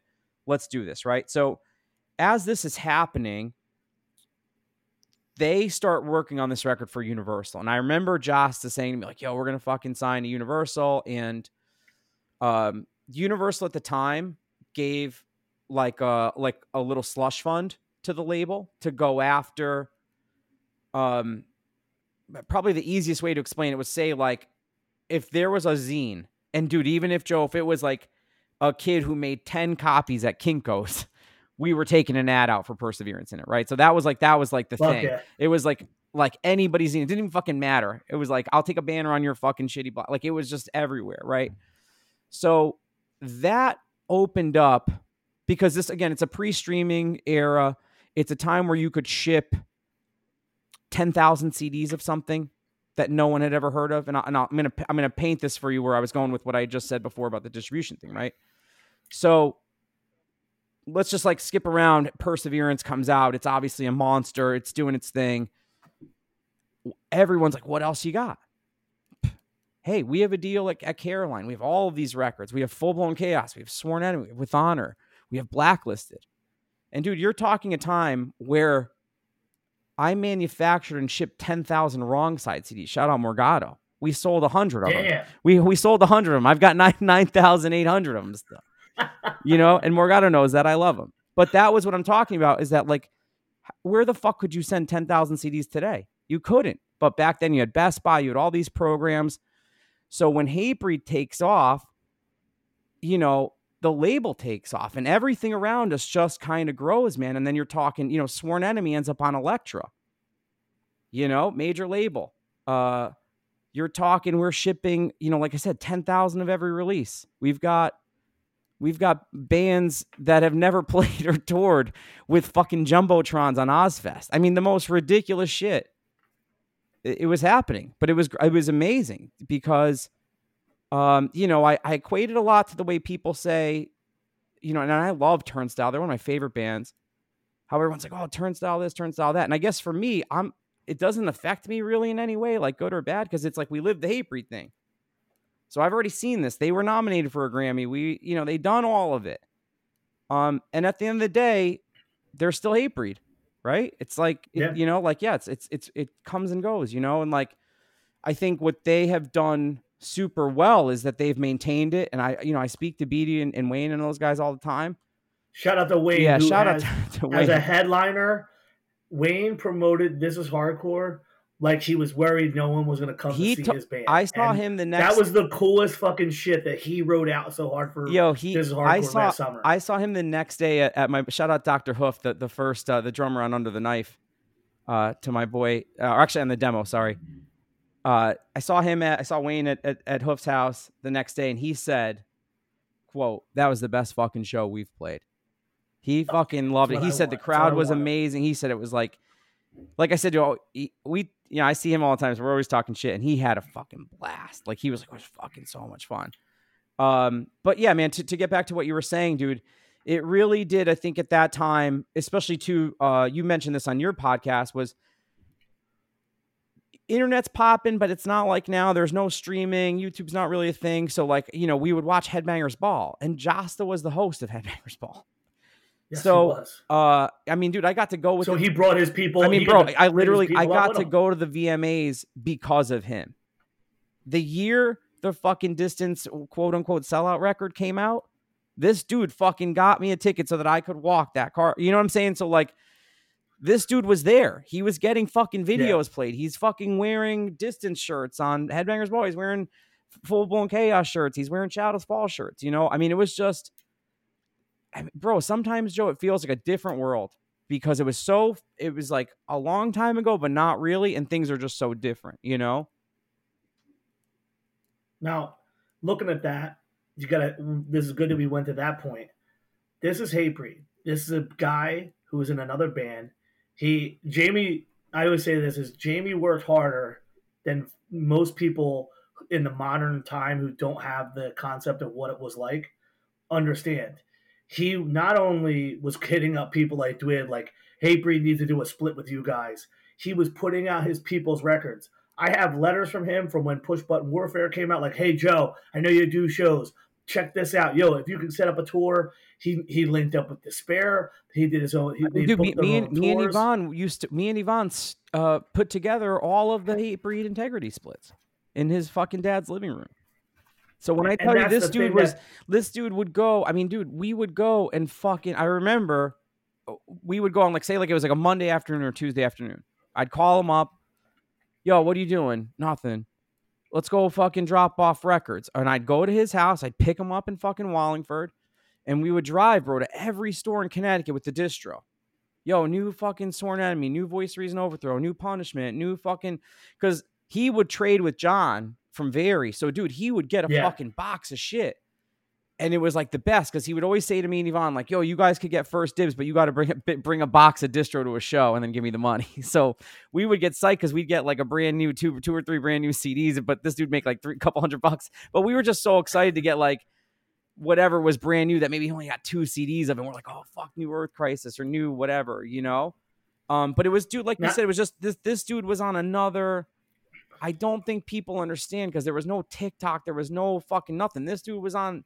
This dude was like a fucking TikTok. You know what I mean? He was just always, uh, you know, and I credit him so much to like uh, how much I know how to navigate through shit because this dude was always on shit and just always being like, you know, like I'd always, I sometimes would have like a woe is me attitude about shit, and he'd be like, dude, you got to get over that shit. So like, there was a lot of shit about that that, you know, like I said, man, he was really just doing shit on a whole nother level, man, that I don't think anyone, unless you were our age and around him, I don't think you could understand it. I don't I don't think I could do justice to explain it. So Hatebreed, you know, and it's good that you said that this, they go from splits. Obviously, the demo, it, and the first time I heard the Hatebreed demo was in a car after a show, 25 to Life, because we bought it. Then I seen Hatebreed play with 25 to Life in 63rd and Race in West uh, Southwest Philadelphia. Then I go ahead and the Under the Knife comes out. Actually, no, I heard. I heard a I heard a track on a split seven inch. It's a four way split. The one with uh, with on, uh, pin Pinpoint drop. Records. Yeah, Pin Drop Records. Yep.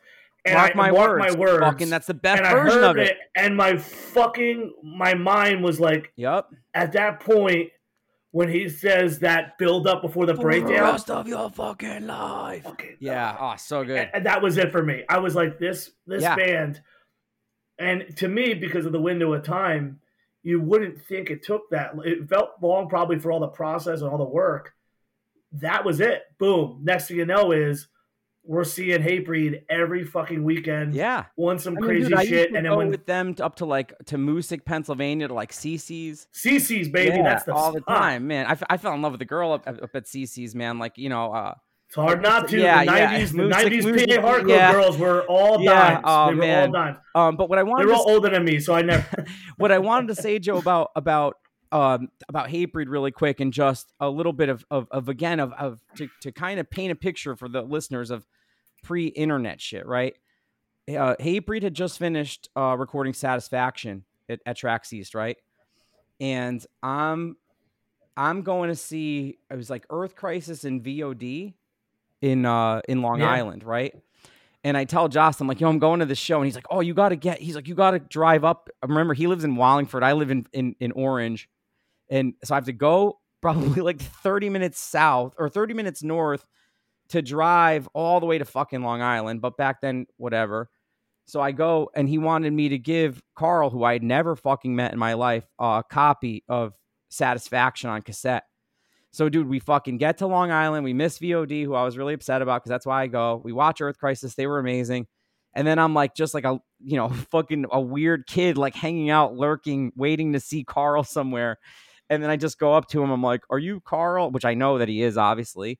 Yeah. And he's like, Yeah. And I'm like, uh, Jamey told me to give you this. And I just fucking hand him a tape of satisfaction. He's just like looking at me, super fucking confused. I don't really know what to say. And I'm just like, okay, see you later. And that was like it. But dude, there was it would have imagine back then he would have had to fucking mail it. Who would have known if Karl would have gotten it? Like I got it to him. You know what I mean? So it was just that was like how shit was back then. And I mean, again, like I did, you know, I ran Joss's label till right around probably like 08 in that area. Um, you know, which is pretty much like right when it started winding down. But dude, we put out some monsters. We put out Blacklisted, Full Blown, Chaos, uh, Sworn Enemy, Push Button Warfare, uh, With Honor, Risk Taken, some really great stuff. Right Brigade. When you look at when you look at what the rest of Connecticut hardcore did, because of the rise of Hatebreed, the people who were so micro focused on like Hatebreed, they missed out on some wild shit. And I think it's actually the modern era of Connecticut hardcore that really is going back. You know, those kids who fuck with dismay in doubt hard. Oh, totally. Um, it was one of the main things. Kevin, dude, that Kevin, that Kevin Nyland kid and uh, yeah. Lumpy, them guys really do a great job of going back. But I, I gotta say that, you know, like um, I did a show in '98. It was the first time Death Threat left um, Connecticut and played in Pennsylvania, and it was at with 25 to Life and All Out War, and it was must have been hard to be from Connecticut, and at that time when you know Hatebreed is like literally the thing everybody's talking about. So I the think- same way Blood for Blood was the same thing, everything in Boston, and people not have. Oh well, they're from Connecticut, so and then here's the comparison of Hatebreed. I again. I think in Connecticut, and it, and and it's still like this, dude. And again, I'm not trying to be rude or nothing, but it it, it always goes back. I think in every th- scene, dude, it's like it's like who you know or who's kind of signing off on you. So it's like a lot of times, man. A lot of the bands were just you know friends with the right people, or they were they knew how to navigate, dude. So I think a lot of times, man, that's what gave um the perception too. A lot of times that Connecticut was a lot more united than it was. You know, if that makes sense.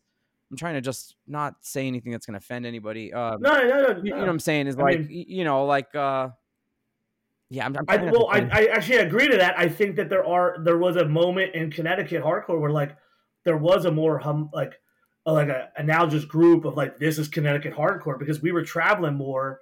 And if a Connecticut band would play somewhere just outside, like if they played out in Boston, you might see a bunch of those Connecticut guys like there was a moment where there was a traveling squad. Totally. And and with, to go on to something with like with uh you know, like Hundred Demons, like you were saying. Like I think when that's Hundred Demons to me is a perfect example of that when Hatebreed got bigger, that light, the light was shown in a great way to Hundred Demons, right? So Jasta got their video on Headbangers Ball.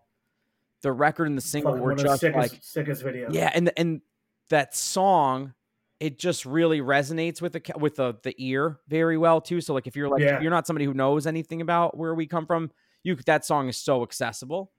Um, and I always thought that was one of the cool things that he did when he got on Headbangers Ball, man. And and when you look back at some of those episodes, and and, and you'll know that because you know all the bands, you're like, oh, I know that dude, I know that dude, I know. And and watching him hook that up, and in turn, you know, shining that light when he rose onto whether it's a hundred demons or a death threat or uh, you know, or the distance or um, dead wrong or whomever.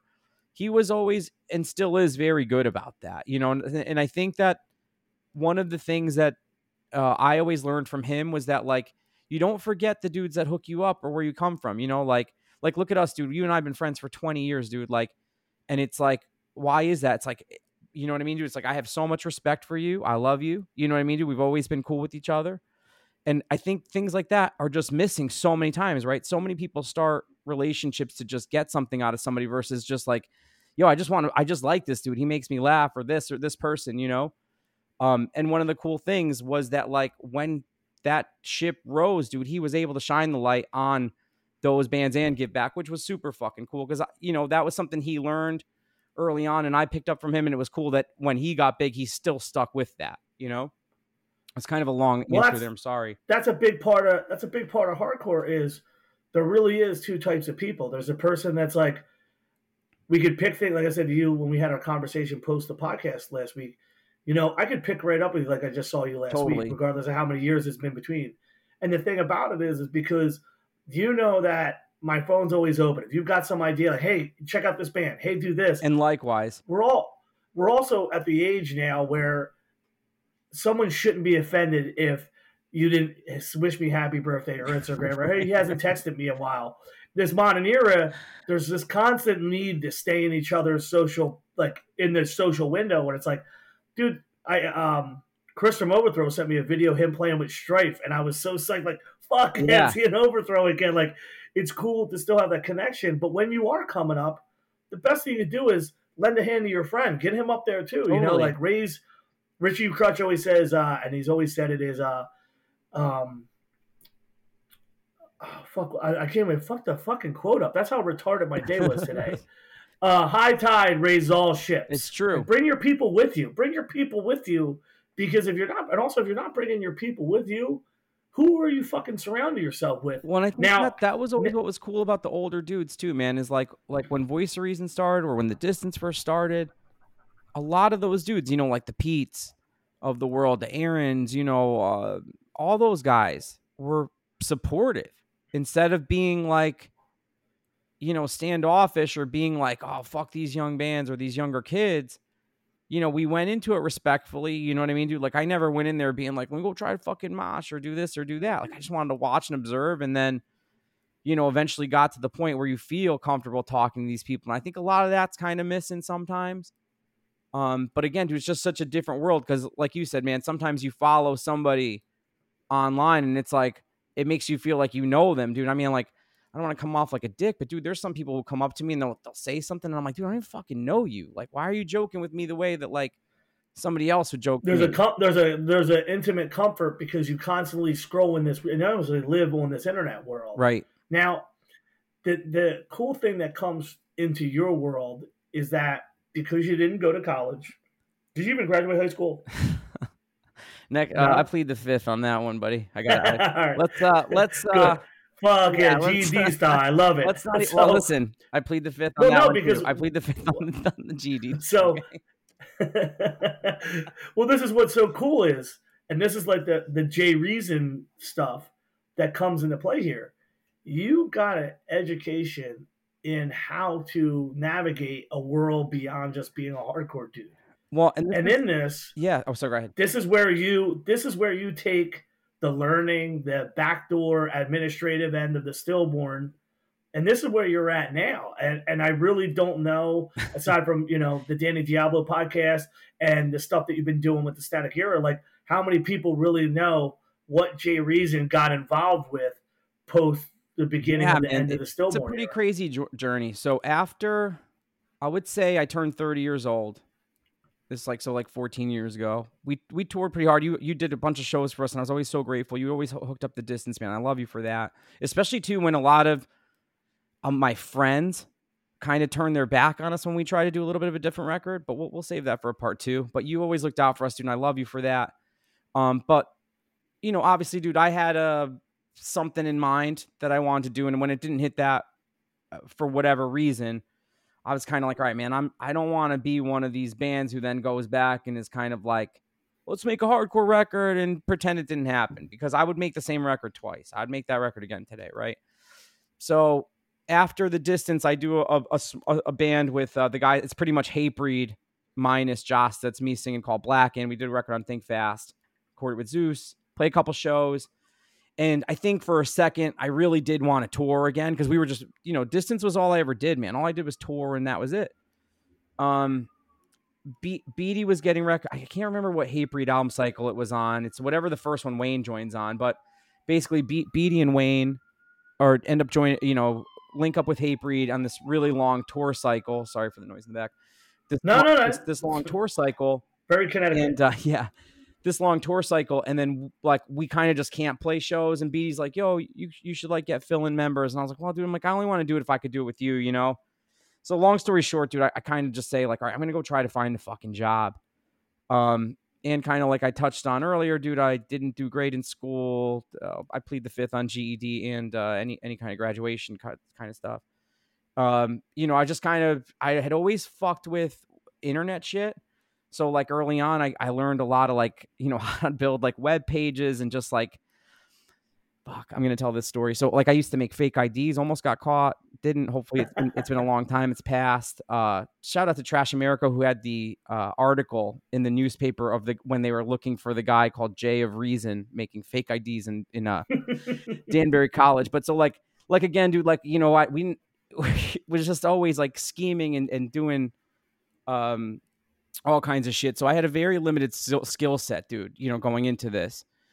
So uh, shout out to my friend Brett. He's like, yo, I can get you a job, which was like, he worked at this place that did, uh, you know, for the lack of a better description, like the back end systems of like websites for radio stations. So I was like, all right, this is kind of like music adjacent. I can kind of do this, whatever. It's pretty easy money. So I did that for a couple months and it was just miserable, dude. I didn't know how to like work in a place. Like I didn't know how to adapt. It was really difficult for me. It's still it's still something, dude, that like the last real job I had, which was like eight years ago at this point, like a real job where I worked and had alarm clock, all that shit. I literally walked out of it in the middle of it because the dude was giving me my fucking review, quote unquote. And I just looked at this fucking dude and I'm like, dude, I just fucking dealt with a fucking $1.5 million company and you're telling me some bullshit about an email list. I just got up and fucking left. So like I don't do well in those situations, but he he was like, you know, come in here and, and, and get a job or whatever. So a couple months, I'm just grinding away. It sucks. And I start looking at uh, Sony.com and I see a job opening for something. I don't even remember what the fuck the position was, but all the all the shit in it was like shit I did.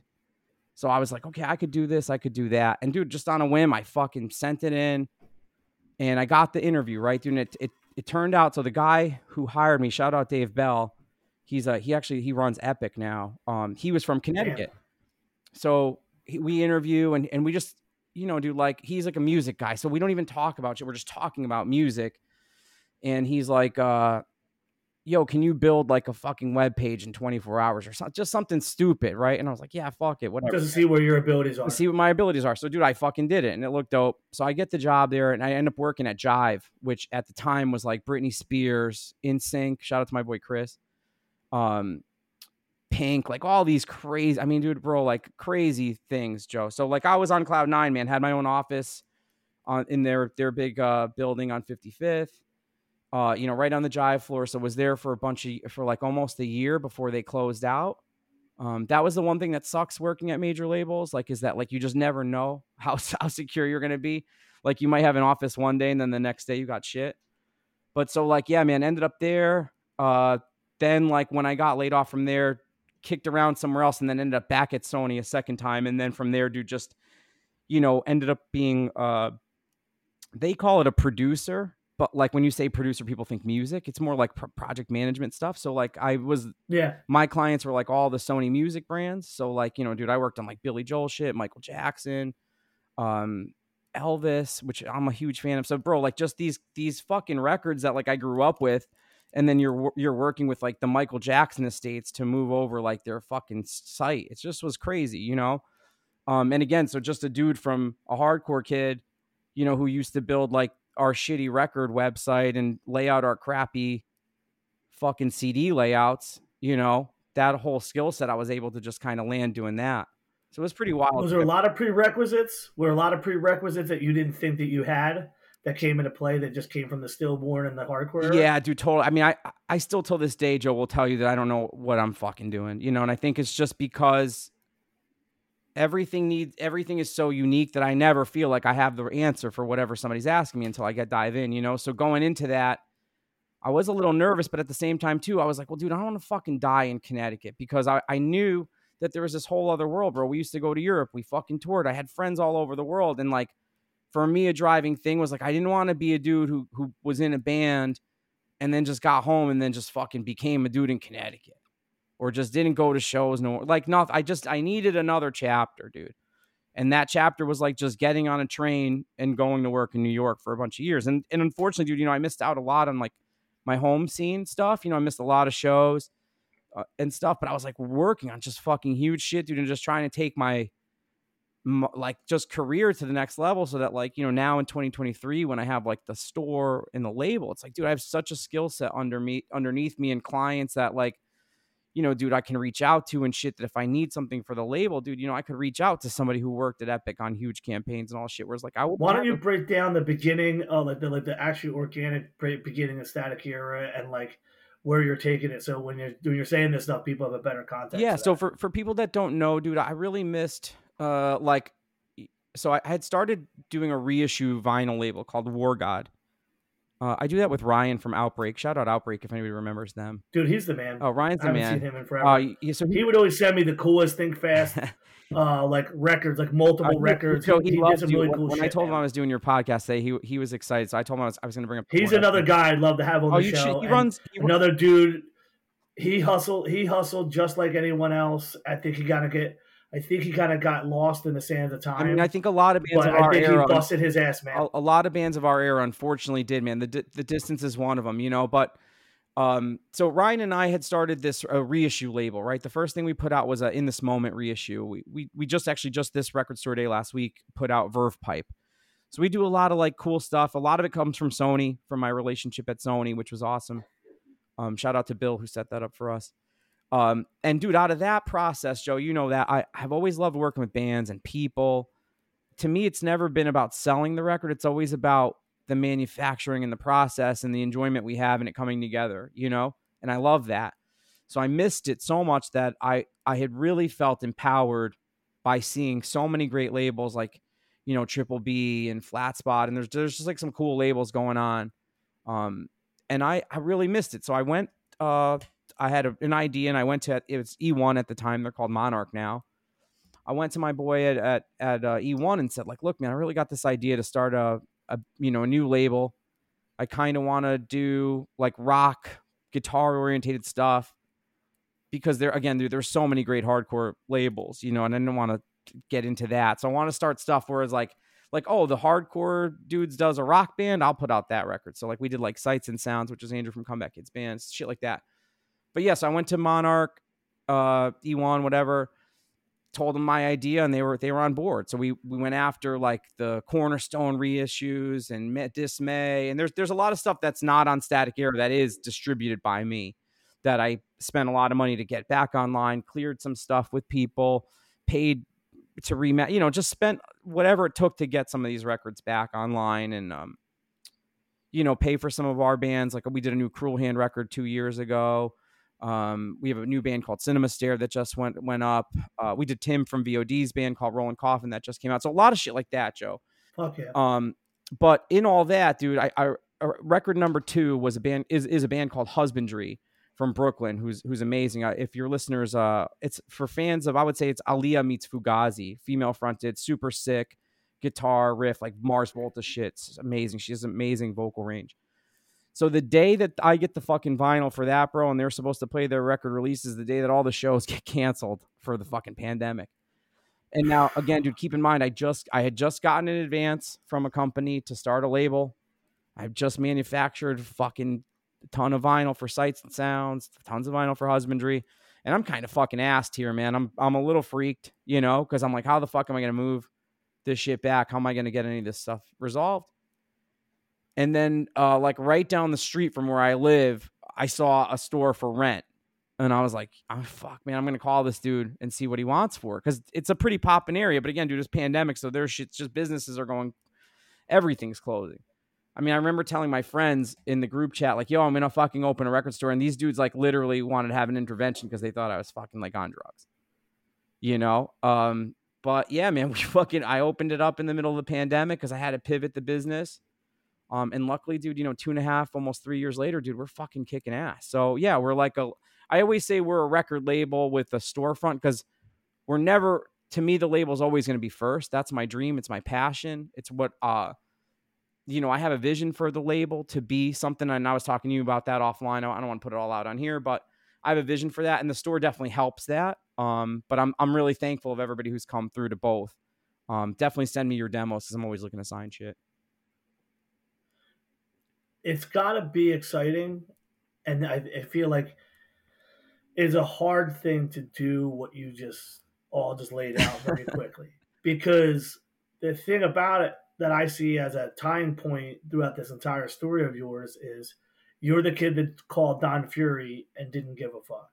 You're the kid who rolled up into Sony and was like, yo, I can do this. Give me a shot. I think the bold steps without the foundation of like, here's my certificate at Yale, here's where I went and did this. I think that in an industry specifically geared towards people that are willing to take risks, the music industry for you is something that, I mean, you are succeeding at. It has to be bizarre if you zoom all the way back out and think about the fact that because you played in this punk band, and you did these tapes, and you played with these bands that no one in your area in Sony know who the fuck they are.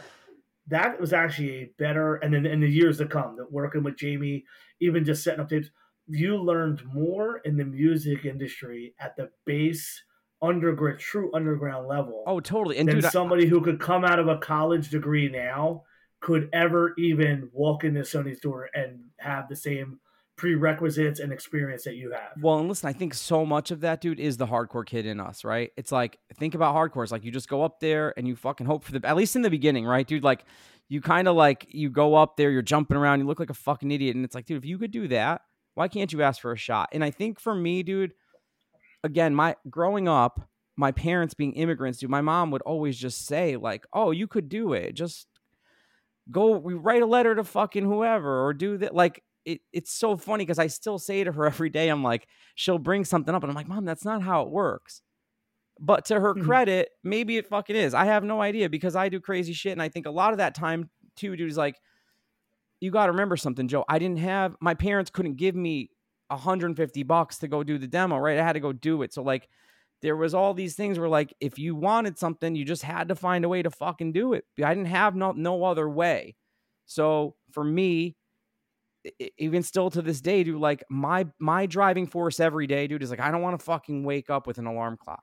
So I'm like, what do I have to do to not do that? Okay, it's start it's continuing this path. It's fucking pivoting the label to do this. It's you know, working with uh, the clients I work with now. Like I pretty much now, dude, for people who want to know, it's pretty much the same thing I did at Sony, but I, I contract for myself, right? So, you know, I done a ton of stuff for Brian McKnight. I just finished stuff for Chaka Khan, UB40, like a lot of legacy artists who used to be in the major label system. And then kind of, I always say from the studio to the shelf. So everything in between, manufacturing, monetizing shit, publishing shit, all that shit, dude, which again, dude, like I learned all that stuff, dude, because people took advantage of kids like us because they didn't teach us something. If we wanted something, it'd be like, all right, dude, I'll, I'll give it to you, but I want 50% of this, or I want 70% of this, or you got to give me this or that, you know?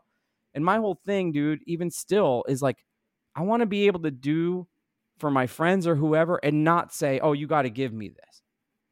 There's so much shit, Joe, that kid, you know, my friends will be like, dude, I need to get this up. Can you upload it? Yes. I don't need anything. They're like, oh, I'll pay you. I'll do. I'm like, dude, I don't fucking. What are you gonna give me? Let me just. I just do it for you. You know what I mean? Like of years of people taking shit from us. That's what drove me to fucking learn.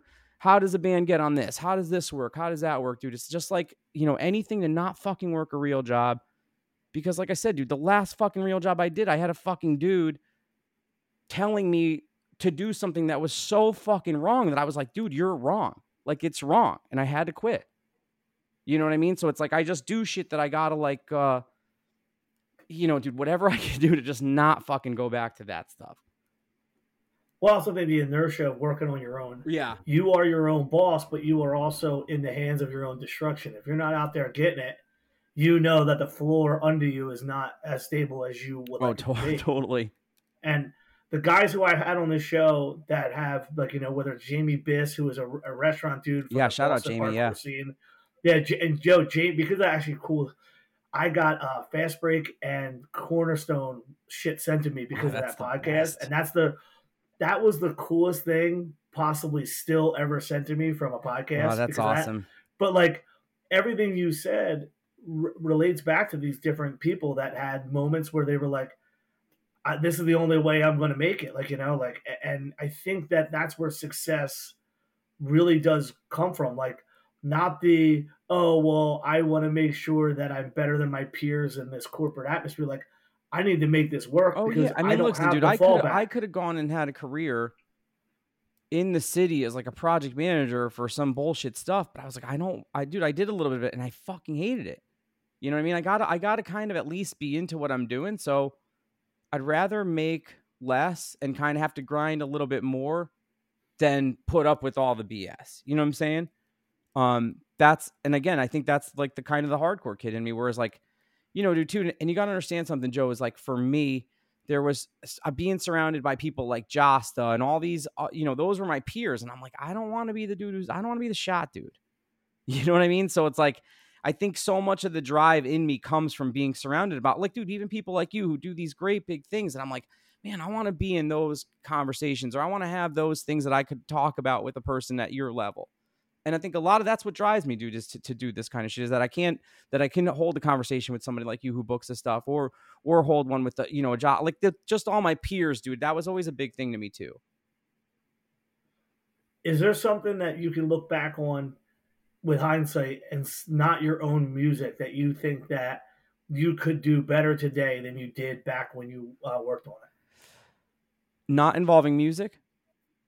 No, involving oh, music, oh, involving like music? not something that you performed on, like like a project, a band, I something that you're like, "Fuck, I wish I would have done this instead of that." I gotta be honest, man. I'm I'm gonna say no because I'm not. I'm just not a person who's ever thought like that. I always think everything I do. I love that I, that's awesome. Yeah, I feel like everything I do is what got me to here, and I'm in a good Bingo. spot now. So whether I was maybe not in a good spot when whatever was happening, you know, like I don't know, man. I'm I'm not a, like I said, bro. I, I'm not a dude who thinks about changing things because I know it's impossible, right? So like, I would, you know, dude, I would record the the fucking sellout record again the exact same way, dude. I'd make it more rock. So I'm a dude who push shit more. I mean, I like that. I'm I'm a disruptor, dude. I love love just pushing shit. You know what's what's the worst that's to happen? Let me let me take it back into our conversation where you said you were psyched on the demo tapes be going out to Rick Ta Life. Yeah. Right? This is something that I find bizarre. Dude, he's the reason we got signed in not, not, well, so here's the thought process here. In 1996, you can give 50 tapes to some vagrant, vagabond, weirdo, and it helps your band get out half of the hardcore scene is like, fuck you, he's selling tapes and I don't get my money. Oh, we now here's the irony. No, no, no, no. Here's the irony. 25 years later, the same fucking bands are getting a resurgence from freely distributed streaming services and YouTube's that they're also not getting no fucking right. money for. Well, listen, man. And I find so so no, this is my this is a retroactive argument.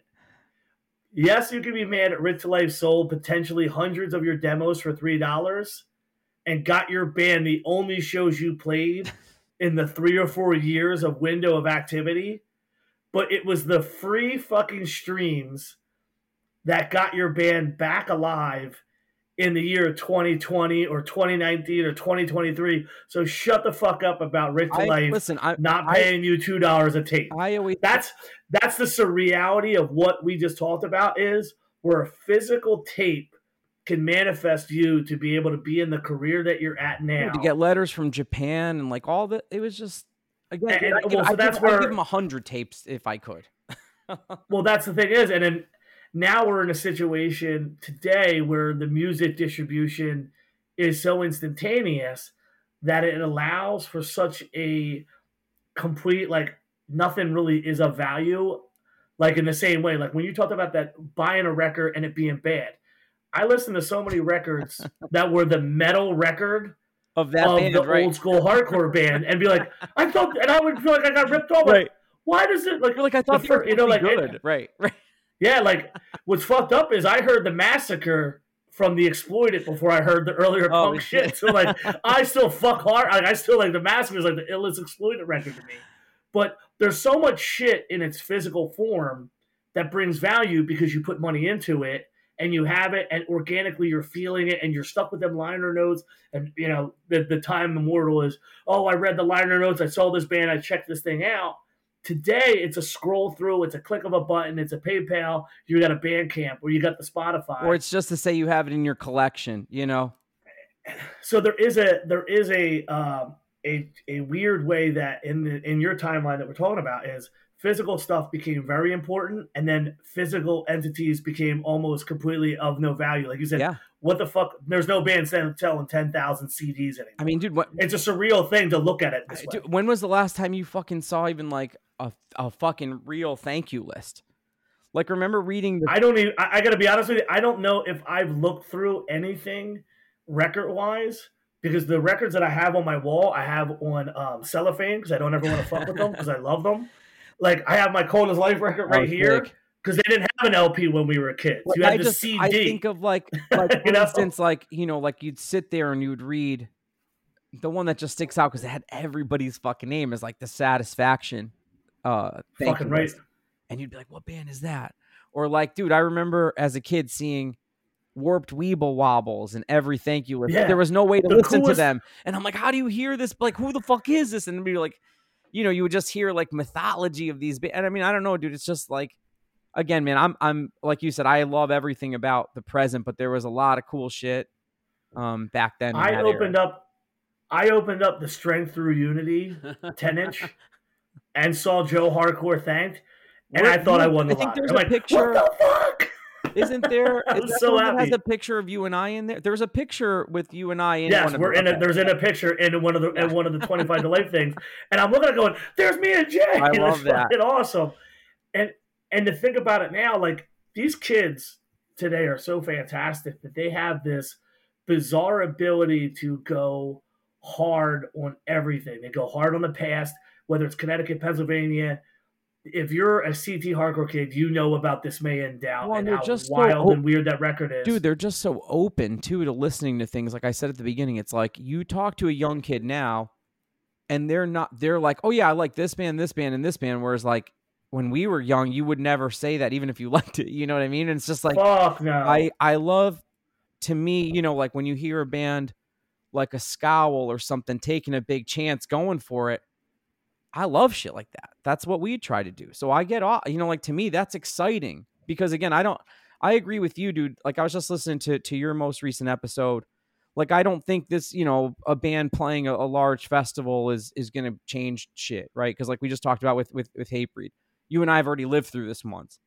That's why yeah. you and I, it's really no different whether it's band whomever. It's going to happen again. There, after this dies down in whatever years, there will be another turnstile, another knock loose, another scowl, whatever, right? But to me, dude, what's cool is that like when a band like that breaks through in a weird way, it does kind of help everything. You know, I don't think it's like, you know, man, I don't want to copycat everything you said on your podcast, but it's true. It's like I don't think it's not an overnight thing. You know, I don't think the dude who's going to fucking see, you know, whomever at the fucking Webster Theater is going to come to the Wham leg, you know, the next week. Yeah. But what I do think that is if we make things accessible to people, right? Like if say for instance you do go to that large show at the Webster Theater, you know, whatever, something like that, and you're out there flyering, which is something me and Jasta used to do. You know, we'd go to like Limp Bizkit was playing or whomever, and we would go out there and flyer, and it, dude, we'd we'd probably get give out a thousand flyers, and you maybe would see like two of those kids come to the Hanover House. But it was yeah, like, you know what? But it man, was worth it. It was worth it.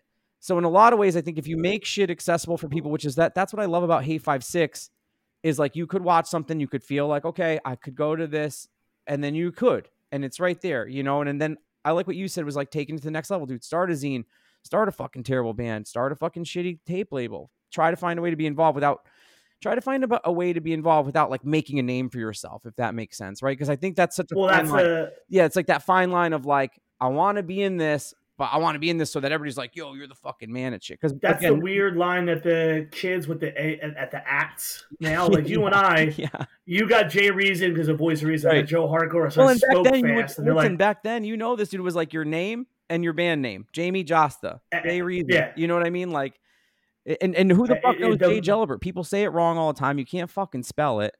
You know, yeah. it's like so the kids today, I feel some of them work completely to just do the next thing. Totally. And I also think that in the same the same breath, there are people that have done very little work to really com like command like, well, do you know that I do this? And I'm like, yeah, you and 25 Yeah, other exactly, fucking people. Like keep doing it for another 20 years and then people should genuflect to you because I don't walk in the show going, here I am. Here's I walk in the did. show the Right. same because to me, this is just what I do. This is what we've done.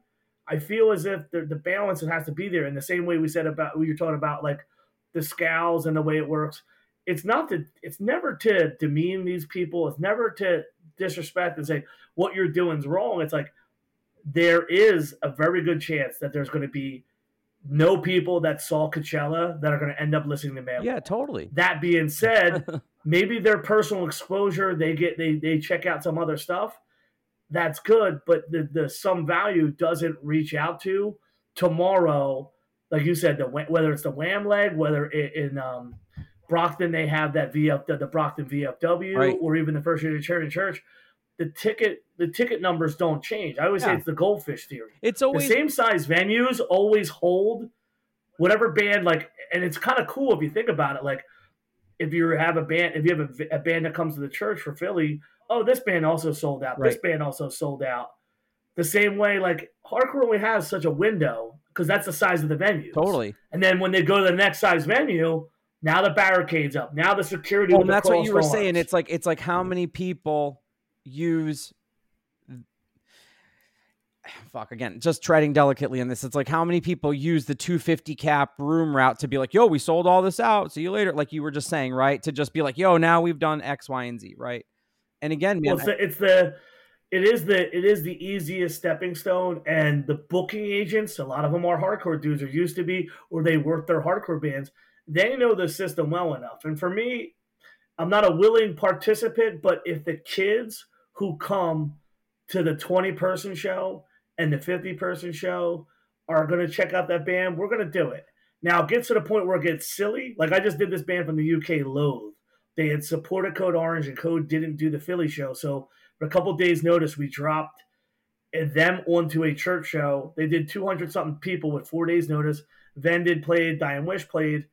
They come back in December. This is a band from the UK. They have ties in their world to the adjacent core shit, but they sell out the 650 room, no factor, to a completely separate audience. right. They have their own inbound crowd. I will probably never have to work with Loathe again because they're on the track to be a bigger band. Right. And I'm not going to walk around going, hey, I booked Loathe's show. but this is the nature of what happens to someone like me when I have access to a smaller room because it's not Loathe that I'm helping.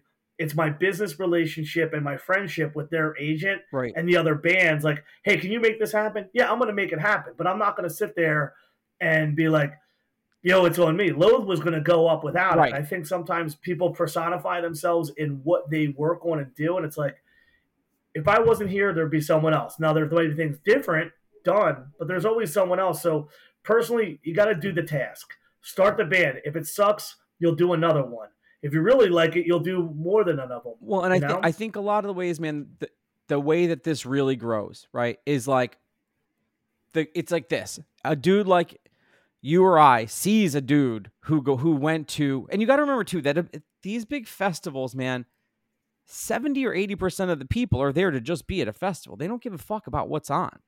They don't care. This was the this was the argument that I, I- you named two of the bands that were there. I won't bring them up, but in Europe, Shattered Realm was having a discussion with these other bands, and I have flagrantly said I do really hate the giant stage Euro festivals. I get up there and I don't feel any like I feel nothing. Like Right. like it's not me standing there in that Madball or that biohazard or that dog eat dog or that machine head dynamo 95 video that we all watch on YouTube. I stand up there and it's not performance dread. I don't give a fuck about anyone I'm looking at. right. And that's because I'm fucking sociopathic and fucking No, but I'm like, antisocial. But like I get up there and I see this I see the 35 armed security guards and the the, the fucking the, the World War II trench between my fucking stage and the barricade and I go, Why am I here? Right. Like this isn't cool. Well- I'd rather get kicked in the face at a hall show So I've never joined that world. So I look at that world and I go, this isn't my shit, man. Yeah, like plain and simple, this ain't my shit. I think the way our thing grows is is one uh, is somebody like us sees that person and says, "Hey, man, you like this? You might like that," and you bring that person to a show. It's one to, one at a time, or honestly, the way I've noticed in Connecticut, really the really young, I would say, like resurgence of stuff, dude, is like is really giving a chance to a young kid. So like, you know, we put out in Static Era, we put out Ilcom. They were like they they just they broke up unfortunately, but they were a brand new band. I had gotten to know the kid over uh you know a year or so. super respectful. I was like, you know what, dude, let me fucking just put this out. And they were super good. And I noticed that they would bring their friends and those things. And I think as long as people like us make it accessible and not intimidating for that, of course, you tell people like, look, w- watch out what you're doing. Don't come in here like a fucking asshole or whatever. But if you make you know the entry point for somebody kind of accessible and you show that support, dude, I think that they tell their friend, you know, and I think that that's a much better way to grow than, you know, like you were saying, dude. I don't think anyone who goes to some festival is going to be like, oh fuck, let me go to the Wham Leg next Sunday and sit in the parking lot. Like, you know, no, they're going to that to take picture. And this is no shit on that. Like, listen, dude, I work with clients in that, and I love that space but that's like a fucking it's a it's a selfie thing it's a you're going for an experience it's the music is so secondary where i think yeah i think it's actually you know, the yeah. uh it's background music to the selfie it, it totally it's, is man. probably it really best. is I think in in concept for gatekeeping in the modern era, because of the Spotify, the YouTube, the eight five six, it's almost a moot point to discuss it because it's not gatekeeping and keeping people from seeing this what has to happen is, and this is where the the core, like the, the double entendre of the core values. If your core value of your hardcore scene is that if like we have a lot of B and C markets in Pennsylvania, where there's out in the out in the central and west further out, there isn't the same hardcore scene. So there are hardcore kids by their own definition in places with barricades, but then they come to the church they're unfamiliar. Same thing in New Jersey. New Jersey's primarily bigger clubs with a different attitude. So when they come to the smaller hall shows that are now starting to pop back up in New Jersey, some of these people don't know. Right. It's the hardcore culture's job to walk these people in and also st- record stop. Hey, don't fucking do yeah, that. don't act like because that. it is. And, and if you do that, you can balance the you can balance the point of allowing new people to come in, unrestricted access, have fun. Like we had a tsunami show saying to you, and it was ninety percent not kids that go to our hardcore. Dude, shows. I went to the Connecticut but they, show. I didn't recognize uh, anybody, but it was awesome. It, it's a great. new. It's a new world, and I said the last time I felt like this was in in 2014 when the Twitching Tongues uh, toured with Code Orange. I was I did it was small venue, uh, 400 cap, and I'm standing there, and besides who was working at the door and maybe 10 of our friends, I'm like I don't know anybody. And those same kids now want to go and went on to either nothing or they went on to doing tons of bands and they're still with us. It's our job as we get older and the people that are doing these shows, shepherd people in, give them the respect of showing up, but they'll also not be afraid to tell them outright because of the internet is the new way of everything. Like in retroactive, you know, hey, you should have did this. Well, why don't you say it in person? As always say, like, oh, there's a fight. Why didn't you say it in person? Yeah, and I think, and I think that. It, oh, sorry, I was. I think like I think a lot of a lot of it, dude. Like you just said, is showing respect, man. Like so we distance just played our first show back in like 15 years in November of last year, and then, we played the Death Threat shows that just passed. But I feel like, dude, because I'm so open and respectful and go and watch the younger bands and put out younger records, and dude, you know, like I'm always giving advice and, and doing shit when it's asked. That like when we played, bro, we had such a good response, and I felt like we didn't come off like old heads because I don't I don't go to those kids like an old head, dude. We would have played first if we had to. You know what I'm saying? Like I never, I I'll never, and you know that about me, dude. I I will never go into something being like I should be here, I should do that. Like I should always open. Why the fuck wouldn't I? We haven't played in so long. Who, Honestly, you know? sometimes the best shows you open totally. You get your set over with, and you just get to watch the band. Totally, man. I there's a weird pecking order now where you pay, like bands like scoff at either money scoff at how big their fly like we talk about the how yeah, your was... podcast how big your how big your logo is on the flyer or like oh we're playing after them it's like dude, the last thing most people want to do is get sit holding the bag and having the head. Totally. Anytime you can get up there, play in front of people, you should just feel proud And that just- you are yeah. able to do something because most of the people that live on your street don't get to do these things. Totally, That's man. something No, that and I, and, I- and I ties every.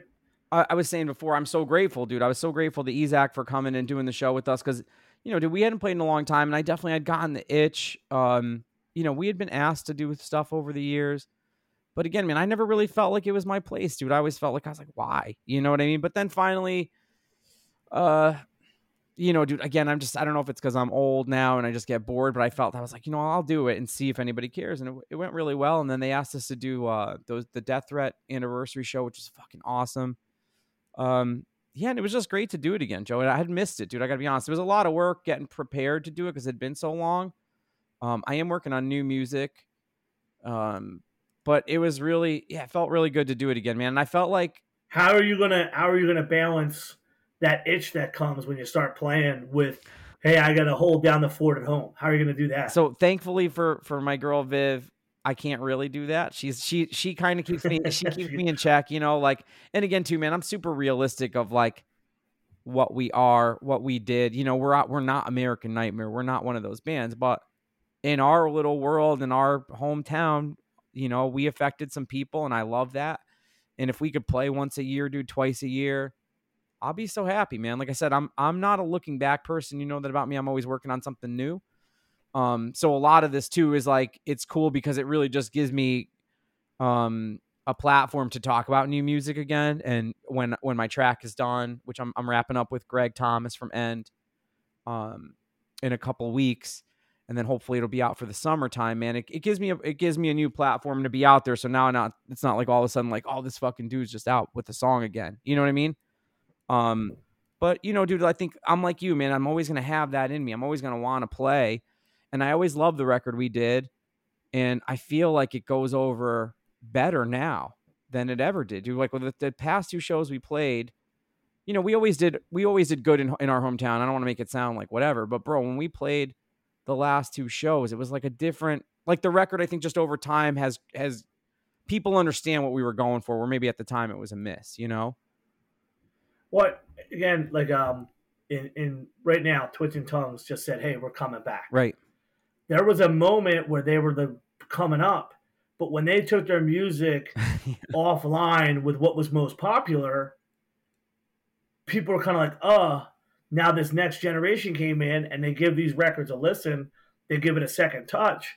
I I just said to Colin, you know, like I think that the modern kids have a wider ear musically. A hundred and I, well, I didn't say it that way, but but I think in general, my, my point was I said to him like, I think this modern era is going to re- warmly receive Twitching Tongues better than when they first came out because those records are something that kids had time to sit and listen on.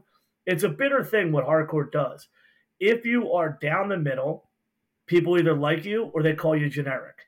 If you are in any bit way just perfectly generic enough that like you know like with the youth crew if you're if you're just youth today enough there's gonna be people like you and then there's gonna be someone who's like ah that I fucking heard a hundred bands like that fuck that Right. the, the the the fucking razor point sharp of either you're loved or hated I can't figure it out because there's bands that have been exemplary musicians beyond the point you know, I mean there's a million bands we can you know reference dissolve I think is one of them Yep. that you might fuck with you know like that just didn't get their due whereas the most generic shit popped quicker Oh well, dude, and then I- there's also just like I- socially in time, voice of reason, like we just talked about. When there was a popping scene for you guys, they're like, not you guys. not you guys yeah, can't we- come we- over well, here. listen, I will tell you, man, we were never. I'm gonna even just say me. I've never been a dude who's invited to the party, so I make my own fucking party, and that's always how it's been, bro. And that's that's listen. The one thing I'll always say is like, we may not have fucking fit in, we may not have done this, but dude, I'll do it all again. I'm appreciative of everybody who's ever fucking listened to us. I think that we genuinely, do did things that I couldn't imagine. And and one of the things I want to say, man, is is you got to remember something. And and Joe, you'll get this because you've known me a long time. When we went to do that record, okay, uh, we went to we we had a variety of labels to sign to. Okay, Abacus, which was part of Century Media, I would say okay. Th- if I was going to do a regret of a music thing, there, there's two. I would have a, I would have done the victory. I would have done the Voice of Reason record on victory, like Jasta said we should have, and I would have done the the distance record on something else. Only because, dude, when it when we were done recording that record, I remember saying to Shep, the producer, and to the band, and I don't mean this in any kind of like ego way, but I just said to them, I was like, I was like, the label's not to know what to do with this record because it was just, it was a major label record at a at a record label that wanted us to maybe do a hardcore record, but also wanted me to use like every favor I had. So like we bring Bert from the Used on the record, you know, and, and like I said, man, I love that record. I just wish it would have maybe came out another thing. And then what I was gonna say about that, dude, is you got to remember that they gave us, we were one of the last big record deals there. So I won't say the full amount, but dude, we got a shit ton of money to go do the record, get a van. You know, Jasta negotiated the deal for us and we were doing really good, you know. But they just didn't fucking know what to do with it. So we got a ton of money, and I just was like, you know what, dude, I'm gonna go fucking make the record I want to go do. So get the best, pro- get go get the producer, go get the writers, Vic can make the videos, make the DVDs, and it's like all that shit was great because you know what, dude, all everything is past, and at least I got that experience still. So I wouldn't change it, dude. You know, and I love the record. Why do you think that they buy these records if they don't know what to do with them? I've always wanted to have someone taxes, straight out answer taxes, that. tax write off. Explain that. So, without being too like you know, I don't want to say the wrong thing, but like pull, if you uh, no, don't put don't pull don't put no names well, out there. Just, just like, like, speak it, speak to the okay. Speak so to say, the power. Okay, so so say you give a band a lot of money and the record doesn't do well. You can go to your account and, and you're like, "Yo, this this is a loss." And if you have something like Century Media where they fucking sign so much stuff versus shit that actually takes off, you know, you could write off like fucking huge advances. So like giving a band a big advance to go buy a van and a trailer and all these things is like totally pointless after after a certain amount. Because was Abacus ever going to be a label that was going to stick around? Who fucking knows? You know what I mean? They had a lot of good bands. We went over there because Sick of It All was there, Ignite was there. Um, I forget. Oh, they had Juliana Theory. I mean, dude, they had some fucking big bands. And like I said, man, they came with the biggest advance. And we really wanted to do a big record. You know what I mean? Like, what does a band do with a big advance if someone oh, like dude, we band? bought like literally we bought a van. That was the first thing we did. Like we bought at the time. I think it was like so. Say maybe that was like 2005. The record came out in 06. So maybe say like we got the advance in like uh, end of 05, 06. We bought like a 2002 or 2001 15 passenger van. We bought a trailer, bought some gear, like shit, so we could go be a real band. And then we, we spent a shit ton on the record. Like we went and got a fucking real producer. I had Bert from the used come in. We did a fucking huge video. Like I just, dude, again, man, like going back to what I had said at the beginning of this is like all I ever fucking wanted to do was be in a band or fucking go record. I'd watch you know, La Bamba a million times in fourth grade. And I was like, I want to do that. Like, so dude, when somebody said to me, here's a fucking check, like, of course, I mean, yeah, I could have gone to Zeuss and done Bridge Nine record part two, but I didn't feel like doing that. You know, we had taken a little bit of a trajectory working with, um, before the record came out, which with Matt Hyde, who did the, he did Hatebreed Perseverance, but he also did like No Doubt and all these other things. And we worked with him for about a year.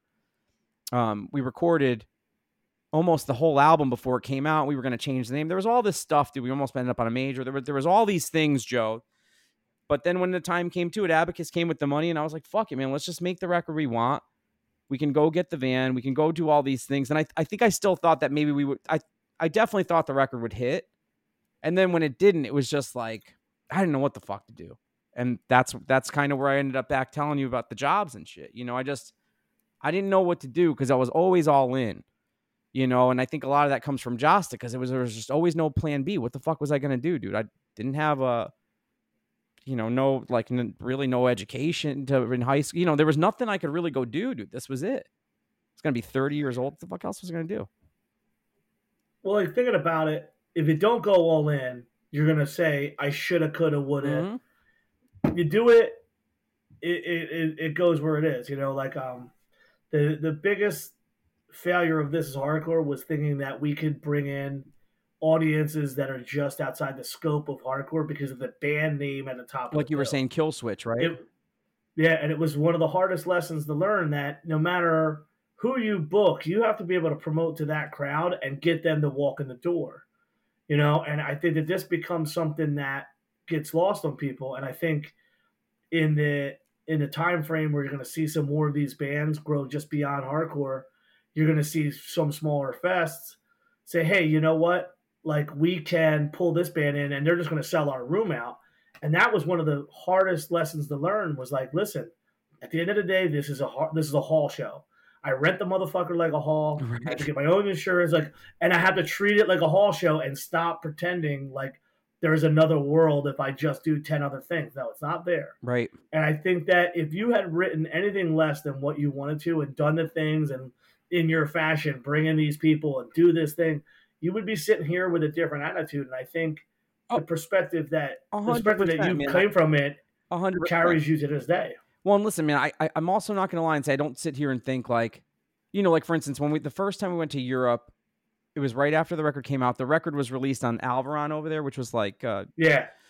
And I just remember them being like That was that was a Shattered Realm versus Punishment mistake. Oh, so they John, who's my friend, John's my friend, and he said, if you want, I'll put you on I'll put you on eulogy, but it'll be through Alvaran. All the old heads told me Europe ripped everybody off, don't do it, blah blah blah. So Punishment never went to Europe. Our records never got to Europe through whether it was Too Damn Hype or Thorpe, we never had a chance. And then Shattered Realm, because they went Eulogy Alvaran. I remember. That's how I even knew who they were. We, and the same thing for it was uh, Shattered Realm, Your Dead, and someone else all went to Alvaran, And it was night and day, even though when we were playing, you know, like we were all getting decent responses and we were touring all the same. We were all friends. I, mean, I can't tell you how many shows we played with all the same bands but it was that European Alvaran connection that really pushed Shattered Realm way further along in the European. Yeah, world. I mean, I got I got to shout out Jasta to that because he. So it was funny. Like I remember specifically, dude. Like our record comes out, and we're trying to just go for not. I don't want to say different tours, but like kind of just different stuff, right? And I remember we're up, we're we're supposed to go to Europe, which I'm I'm so happy we we saw it through because the lineup was uh sick of it all, Madball, Terror, Walls of Jericho, Comeback Kid. Ah, you would have paid for part of their bus. Yeah, that's the trick, right? Well, jo- yeah, so jo- Jasta got us on it because Hatebreed had just finished over something there. Um, but I remember that at the same time, 18 Visions needed somebody to open their U.S. tour. And I remember so desperately wanting that tour. And Jasta was like, bro, it's fucking Europe. Like, you got to go and we went to Europe. And to his point, I'm so I'm so glad that I did. So like again, there, there's I, I have these times, you know, not regrets, but just these like, man, I, I should have listened to you know like these, these I should have listened to and done this or that, you know, and that that's one of those those things. I'm glad I listened to him because that tour was such a great experience. Getting to go to Europe there. Um, you know, we were on Alvaran, so people knew the record. But where I was going with that was the first thing that they had said to us because originally Jake Bannon was supposed to do the cover art for the record and the fucking abacus staff outside of my boy Joey was pretty punishing, and they were just like harassing him. So jo- uh, Jake was like, "Yo, I, I can't do this because these dudes are just like on my ass." So so we had to just get whatever done. And and so shout out to Scott McGrath from Maggot Stomp who ended up like putting together the the layout at kind of like Century Media Abacus's uh, direction. And they went for obviously like a very like new emo looking cover. And listen, dude, I'm not gonna say I fought them on it. I didn't give a shit. I was like, yeah, if this will get us on Best Buy or whatever, I'm I'm down. You know, I don't want to front like anybody force me to do no shit. Um, but you know, it was just a, it was just such a different time, dude. Like in just such a different world. Like to go full circle to what you're saying, the kids now do have they're more. They'll put whatever on a cover. It's like it's so secondary. They don't give a shit. You know, it's not like it. No, the, the, the thought process is so broken down to yeah, fuck it, let's just do it. They they're constantly doing and going, and they have a way less critical. They're not. They do sometimes still keep in like keeping up with the Joneses, and they're all very competitive, even though quietly competitive. Online supportive, behind the scenes super competitive. Totally.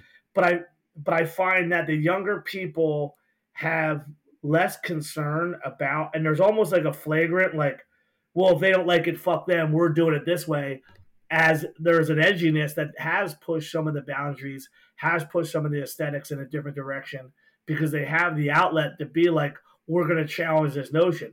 And there's always a weird bar of where someone pushes too far. Code pushed too far by some standards, but now the bands like Candy and Vein and these other bands are now basically taking the playbook that people are like, oh, why'd Code do this? And they're like, oh, Vein did this? Right. Oh, fucking Candy. Well, no, like, I got- well, Code did that two years ago. I got to shout know? out Code. I'm I'm a huge fan, and, and again, going back to to the bands we were talking about, dude. Like to me, when I see Code, and I followed Code when they were still Code Orange Kids on Death Wish. It's like when I see bands like that taking a big jump and a big stride, I get excited, man. The same way we did because I will always think it's so ballsy that you're just like you got you're like at a spot where everybody wants your next shit and you're doing good and you're just like nah fuck it do something else you know and it was like like i said man i don't i definitely think if we would have kept kind of the trajectory of the bridge nine sound that we had you know i definitely think we could have been like a mid-level always opener band and probably still be playing till this day but what if i didn't take a chance bro i would have been bummed you know what i mean so and i think that's what i'm saying is like when i see bands like a code orange or a scowl or whomever like going for it I- mean, dude, I would have too. If I had all the tools that somebody has available now, bro, I would have been fucking more annoying than I was back then. I think that at the end of the day, when you look at these things, it's a, it's like a lens where you could quarterback it and say, "Oh, I should have, could have," but I'm glad that you don't. I'm glad that you see the value in what's going on now. Where do you see the stuff that you're working on go, and do you see yourself push yourself back in a hardcore way, or are you going to continue kind of like doing the stuff you do at Static Era, and then you have your your big boy job where you're doing the the other shit? I mean, dude, in a perfect world, both, right? So, like, static era, yeah. I have a really great team behind me, man. I have some really great people that work with me. I never say work for because I don't believe in that. I have really great people that work with me that make sure the shop's running or, or help me out on the label side. And I got to be honest, Joe, I love working with clients, man. I'm a big people person, dude. It's, it's one thing I love about the shop. I feel like I learn so much from talking to everybody. Um, so in a perfect world, man, I'd be doing both. You know, like we have some really exciting things coming out on on Static Era. Like right now, we have a pre-order up for this band called Cinema Stare, Connecticut. It's female fronted, like pop punk, early like Vagrant, Equal Vision, rock stuff, and it's doing great, man. We got some awesome Spotify playlists and Apple playlists, you know, shit that kind of matters in that world. Um, and I very much have a vision, you know, for the label. So I would love to see that, you know, and I think the store is cool. Um, but it'll always be about the label to me, man. And and like I said, man, I'm always looking for shit. I don't like to say that we do one type of thing or the other because you might come to me with something that's so good that doesn't fit in a box, and that's the shit I'm looking for. So I, I always say send me everything. Again, dude, I have there's so many tools available that like I'm pretty fortunate, dude, that I can help a lot of people, whether the position is they're just starting out and they don't know how to fucking upload something, or there's somebody who's sold millions of records and they need to monetize their newest thing. And I feel fortunate that we can help our friends on any scale like that, man. It's it's something I'm really proud of learning and, and taking the time to, to understand, you know? I think your communication skills are on par. Thank you. Like the uh, to your point and all the amazing things. I tell you, I have this thing right here. Let's circle back to that. Yeah. I got this little. I got my Sean right here. so the whole time I'm like trying not to hit the Sean, but it's awesome to hear it. But I think the key thing is, is if someone who doesn't know you can take away anything, it's like, hey man, this is where, this is where you can come from. You can start Totally. hardcore with nothing, and you can take things as far as you want, or you could play the game like everybody else. And I like that you are the kind of person that takes things as far as you can go instead of saying this is the box that everyone else is playing in, this is where I'm in, and then the lack of the lack of self limitation that you have. The, oh, I don't know if that's even the right terminology, but like you didn't say, "Oh, Don Fury, he won't know." You go, "I don't give a fuck. I'm gonna hit this guy Well, up." I because don't what's the worst? is." He wasn't going to call me back, right? I mean, like, like- listen, dude, you're you're talking to a dude that, like, bro, I've had, uh, you know, not shit I want to talk about here, but I've had terrible shit happen to me, so or and, and to my family and different things. So it's like, what's the worst that's to happen? Somebody's not to fucking call me back. They're to say no. They're not interested. Okay, man. There's other producers. There's other shit. You know, like, end of the day, dude. In what I do, dude, it's like we're not fucking curing cancer. We're not, you know, we're it's the most fucking basic shit and I'm going to treat it like that. And some of my clients don't like that, but I, I tell them that I'm like, look, dude, we're not fucking curing, you know, a disease. The record's going to come out and it does what it does. You're either going to pay this or pay that. It does this or does that. Your fan base is this or that. And I think a lot of times, man, it's like it's when you put yourself on these expectations or you build up something in your head, like you know, if I would have said, "Oh, I'm going to start Static Era and it's going to be the next this, and we're going to do that or this or that," I would have just been setting myself up for failure. Because, dude, you know how hard it is to get a fucking Spotify editorial playlist. You know how hard it is to fucking find a good band that isn't already taken or fucking doesn't want. I mean, it's hard, and it's harder than ever in 2023 when there are so many great labels. But uh, you know, I do have a, a, a path, and I, I'm very fortunate, dude, that a lot of our friends, like you know, the Tim Williams of the world, the Chris's from Cruel Hand, and you know, all these people believed in what I was starting and, and did records with me, you know, so I'm, I'm lucky, man. I'm, I'm lucky. I'm fortunate dudes like you, you know, Hoy, all these people look out to like give me a platform to talk about this stuff and tell my story. Cause again, what I always tell everybody is like, dude, just pay attention to what you're doing. Cause we weren't like some fucking big band or anything, but when we were in the studio, instead of just sitting there and you know doing whatever, I'd ask somebody like, "Oh, what are you doing? What's this? What's that guy? How's this work?" Da da da da to, to the point, maybe annoying at sometimes, but dude, now if you need something, uh, somebody, a listener needs something, dude, you could fucking ask me. And most of the time I'll know it or I'll know somebody who can do it for us. Well, that's what I was going to leave you with. The last thing I want to talk about is because of how much you relied early on on mentorship. Are there people that you're bringing along the way? Are there people that you're bringing up, or like, give it like, is there something that you're trying to do? Like, because I feel as if, like for me, I, I got lucky that Bob was young enough that I could show him what we were doing. Now he's got FYA, we've got Stucky, we've got Alex. You know, we've got people coming up under us and we're showing away. Are you doing that in any capacity? I mean, I think the shop is definitely one of those things, Joe. Like the shop for me, I mean, dude, I, I can, I'll tell you, man, I'll buy demos or local band stuff that never sells, but I don't give a shit because I was that local band that didn't sell, right? So I'm always to buy that demo. I'm always to buy that thing. And it goes back to what I said in the beginning, where it's like you show these kids respect you know, do we have kids who come in in the shop who are like 14, 15, and you could tell they're like nervous because they're kids and they think they're gonna get yelled at. And I always say to them, like, dude, you could fucking do whatever you want in my store. Because when you come into my shop, dude, you're treated the way that I would want to be treated, no matter how fucking old you are. Because I think a lot of times, man, like these kids and younger people need to feel something, dude. And for me, if I can do that and provide that in any context, dude, um, I'm always accessible. So like while I don't, you know, provide like say like a hand, you know, like um a one-on-one mentorship with somebody, like there's I definitely always help the local promoters, like the you know Seventh Circle. Shout out to Seventh Circle guys; those are my dudes. And yeah, they, they are fantastic, yeah. and they've been doing a great job. And they they uh, they've done a lot of really cool shows over the last so, couple so years. So Sean Sean who Sean Nyland who who who runs Seventh Circle actually plays bass in the distance now.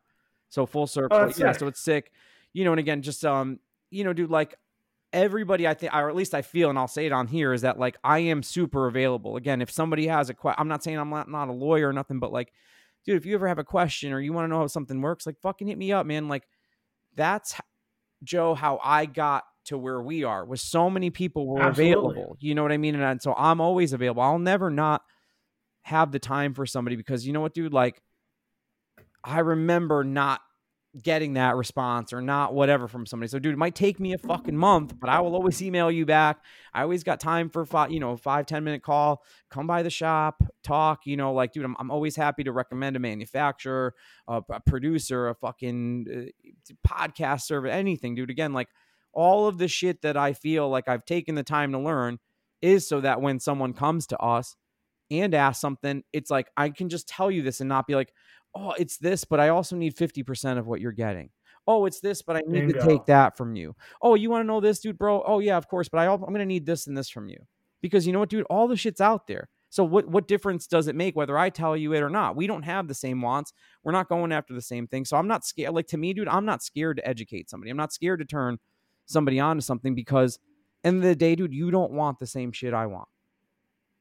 Yeah. You know? No, I, I feel like I feel like there is a there was that time period specifically where you couldn't you you would think it would be like the um the Cold War. You didn't want to you couldn't get yeah. all the information because then you know who who knows what you're gonna do with this. Right. You could take and it's like there's no corporate takeover. I can't share my CD manufacturer with you. It's like come on, dude. I can't tell you.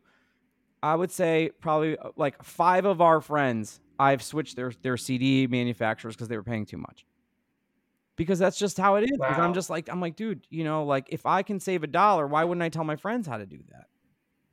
Yeah, it's it's actually it is one of the and it, all these goes back to the common everyday thing that hardcore just always relied upon. And you know, like we talked about so many different ways with the the John Verry catalog. Yeah. These are intrinsic things that you were building off of from the beginning to get you to where you're at. I was looking at my notes, and I and the last thing I got to ask you is here. You know, I know that it's hard to sit there and think about this because it, you're both. Is there stuff that you wish you would have done once you learned from the distance back to uh, Voice Oh, of yeah, Reason, or of you? course. Yeah, like I said, man, I, I wish we and a lot of it just had to do with the accessibility, man. I wish we could have toured. I wish Voice Reason could have played to California. I wish we would have done the the record on Victory, which was like so we we did real I'm this is gonna make it really short, but we did a song on this a victory comp. It was a Yeah. strong 99, right? Yep. Jasta produced it for us, and and in all there, I don't want to talk too out of turn. It was a long time ago, but we were maybe going to do the record on Victory. We ended up doing it on Triple Crown. I love Fred, but it would have been great to do it on Victory. That just because of the legacy and the way that that label is kind of looked at, that would have been the only thing. But dude, for the most part, like I said, man, everything that I learned, whether it's like an embarrassing song that we put out or a shitty T-shirt design or whatever, it's like, dude, that's what made me do the next thing better or made it made me understand why that didn't work or, or how now I could tell a client don't do it that way or tell a friend this is this is whack, you know, like where so much of the stuff that I did I never knew it would be that. Like I didn't think the Voice of Reason demo would be the the 7 inch. You know, like we just recorded. So then when it's on vinyl now it's this thing and you're like okay, maybe I wish I would have done the layout different, but what are you going to do? You know what I mean? So then the next time when we did something, you know, we got it, we got somebody else. And I think my mistake, dude, was always looking at names. So like we had John LaCroix do the layout. You know, he was in 10 yard Okay. fight and stuff. But I don't know if he captured the right vibe or he was just going for an artsy thing. And I was always too scared to be like, well, that's not the, maybe that's not the right look for us. So there were some times where I wish I pushed back. But again, dude, then when the distance started, I knew exactly what I wanted because of voice reason. I was learning so much, if that makes sense, you know. But yeah, man, I just I want to thank you, Joe, so much for giving me so much of your time today, man. This was so much fun. I feel like I could talk to you for hours. There's there's so much stuff we haven't gone through, but I have so, I have like two pages of note out in front of me, and I've crossed off like nine things, and you added so much element to it that it's like I I'm sorry if I ramble. I'm sorry if I rambled, guys. fuck It's, no. it's just that like when I talk no. to Joe, it's so easy. Like I said, man, I, I could talk to you It- about so much, so many different things. Um, but yeah, I mean, I think that just to leave everybody with this is that like, you know, man, I'm always available. I'm I, I always want to hear everybody's demo. I always want to try to bring somebody to connect. Joe, you know this from when I was a kid. I mean, I'll never. That just hasn't changed, man. There, that's always something I'm gonna want to do. I'm always gonna want to be involved in this shit. Like, like Viv makes fun of me because I just go to so many shows, but I fucking love it, Joe. I still love, you know, dude. And, I, and and listen, when I tell you I go to shows, man, I pay for my ticket. I don't fucking get, you know, dude. I'm I'm I'm the dude at the door that those kids are like, you don't got to give me the money. And I'm like, why wouldn't I? Fans got it, you know, like, dude. I don't. Again, dude, I love being in it, dude. I don't go in there going like, let me go to these shows because I know I can get for free, or people are gonna look at me a certain way. It's like I go because I love it. I love seeing all the people.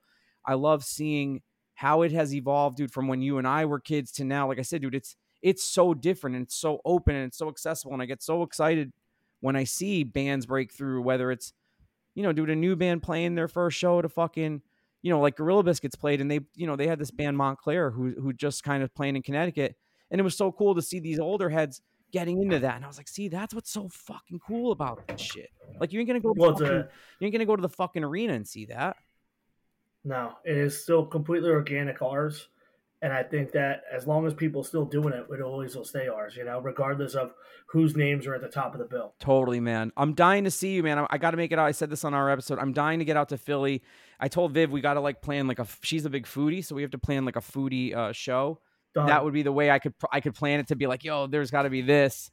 Um, Philadelphia has better oh, restaurants than most places. I can't. That's all I'm gonna tell you. you know what I? I don't eat. I eat like garbage. I'm a city kid, oh, meat's but I can. Um, but uh, but there are there are plenty of people in my circle that can point you in all the best directions. Listen, she's the foodie. I'm not, bro. I'm I'm a pizza and chicken fingers and fr- I'm I'm done. fucking That's, awful. that's me all day. Yo, I love you so much, Joe. Thank you for the you, man. opportunity, man. This was so. do the cool. uh do the official sign off if someone went to contact you and where do you people do the ats to find your shit that you have going All right, on. grab me at uh, at Jay Reason everywhere on all the socials, and then follow Diablo's Den podcast. That's me and uh, Ezec's podcast.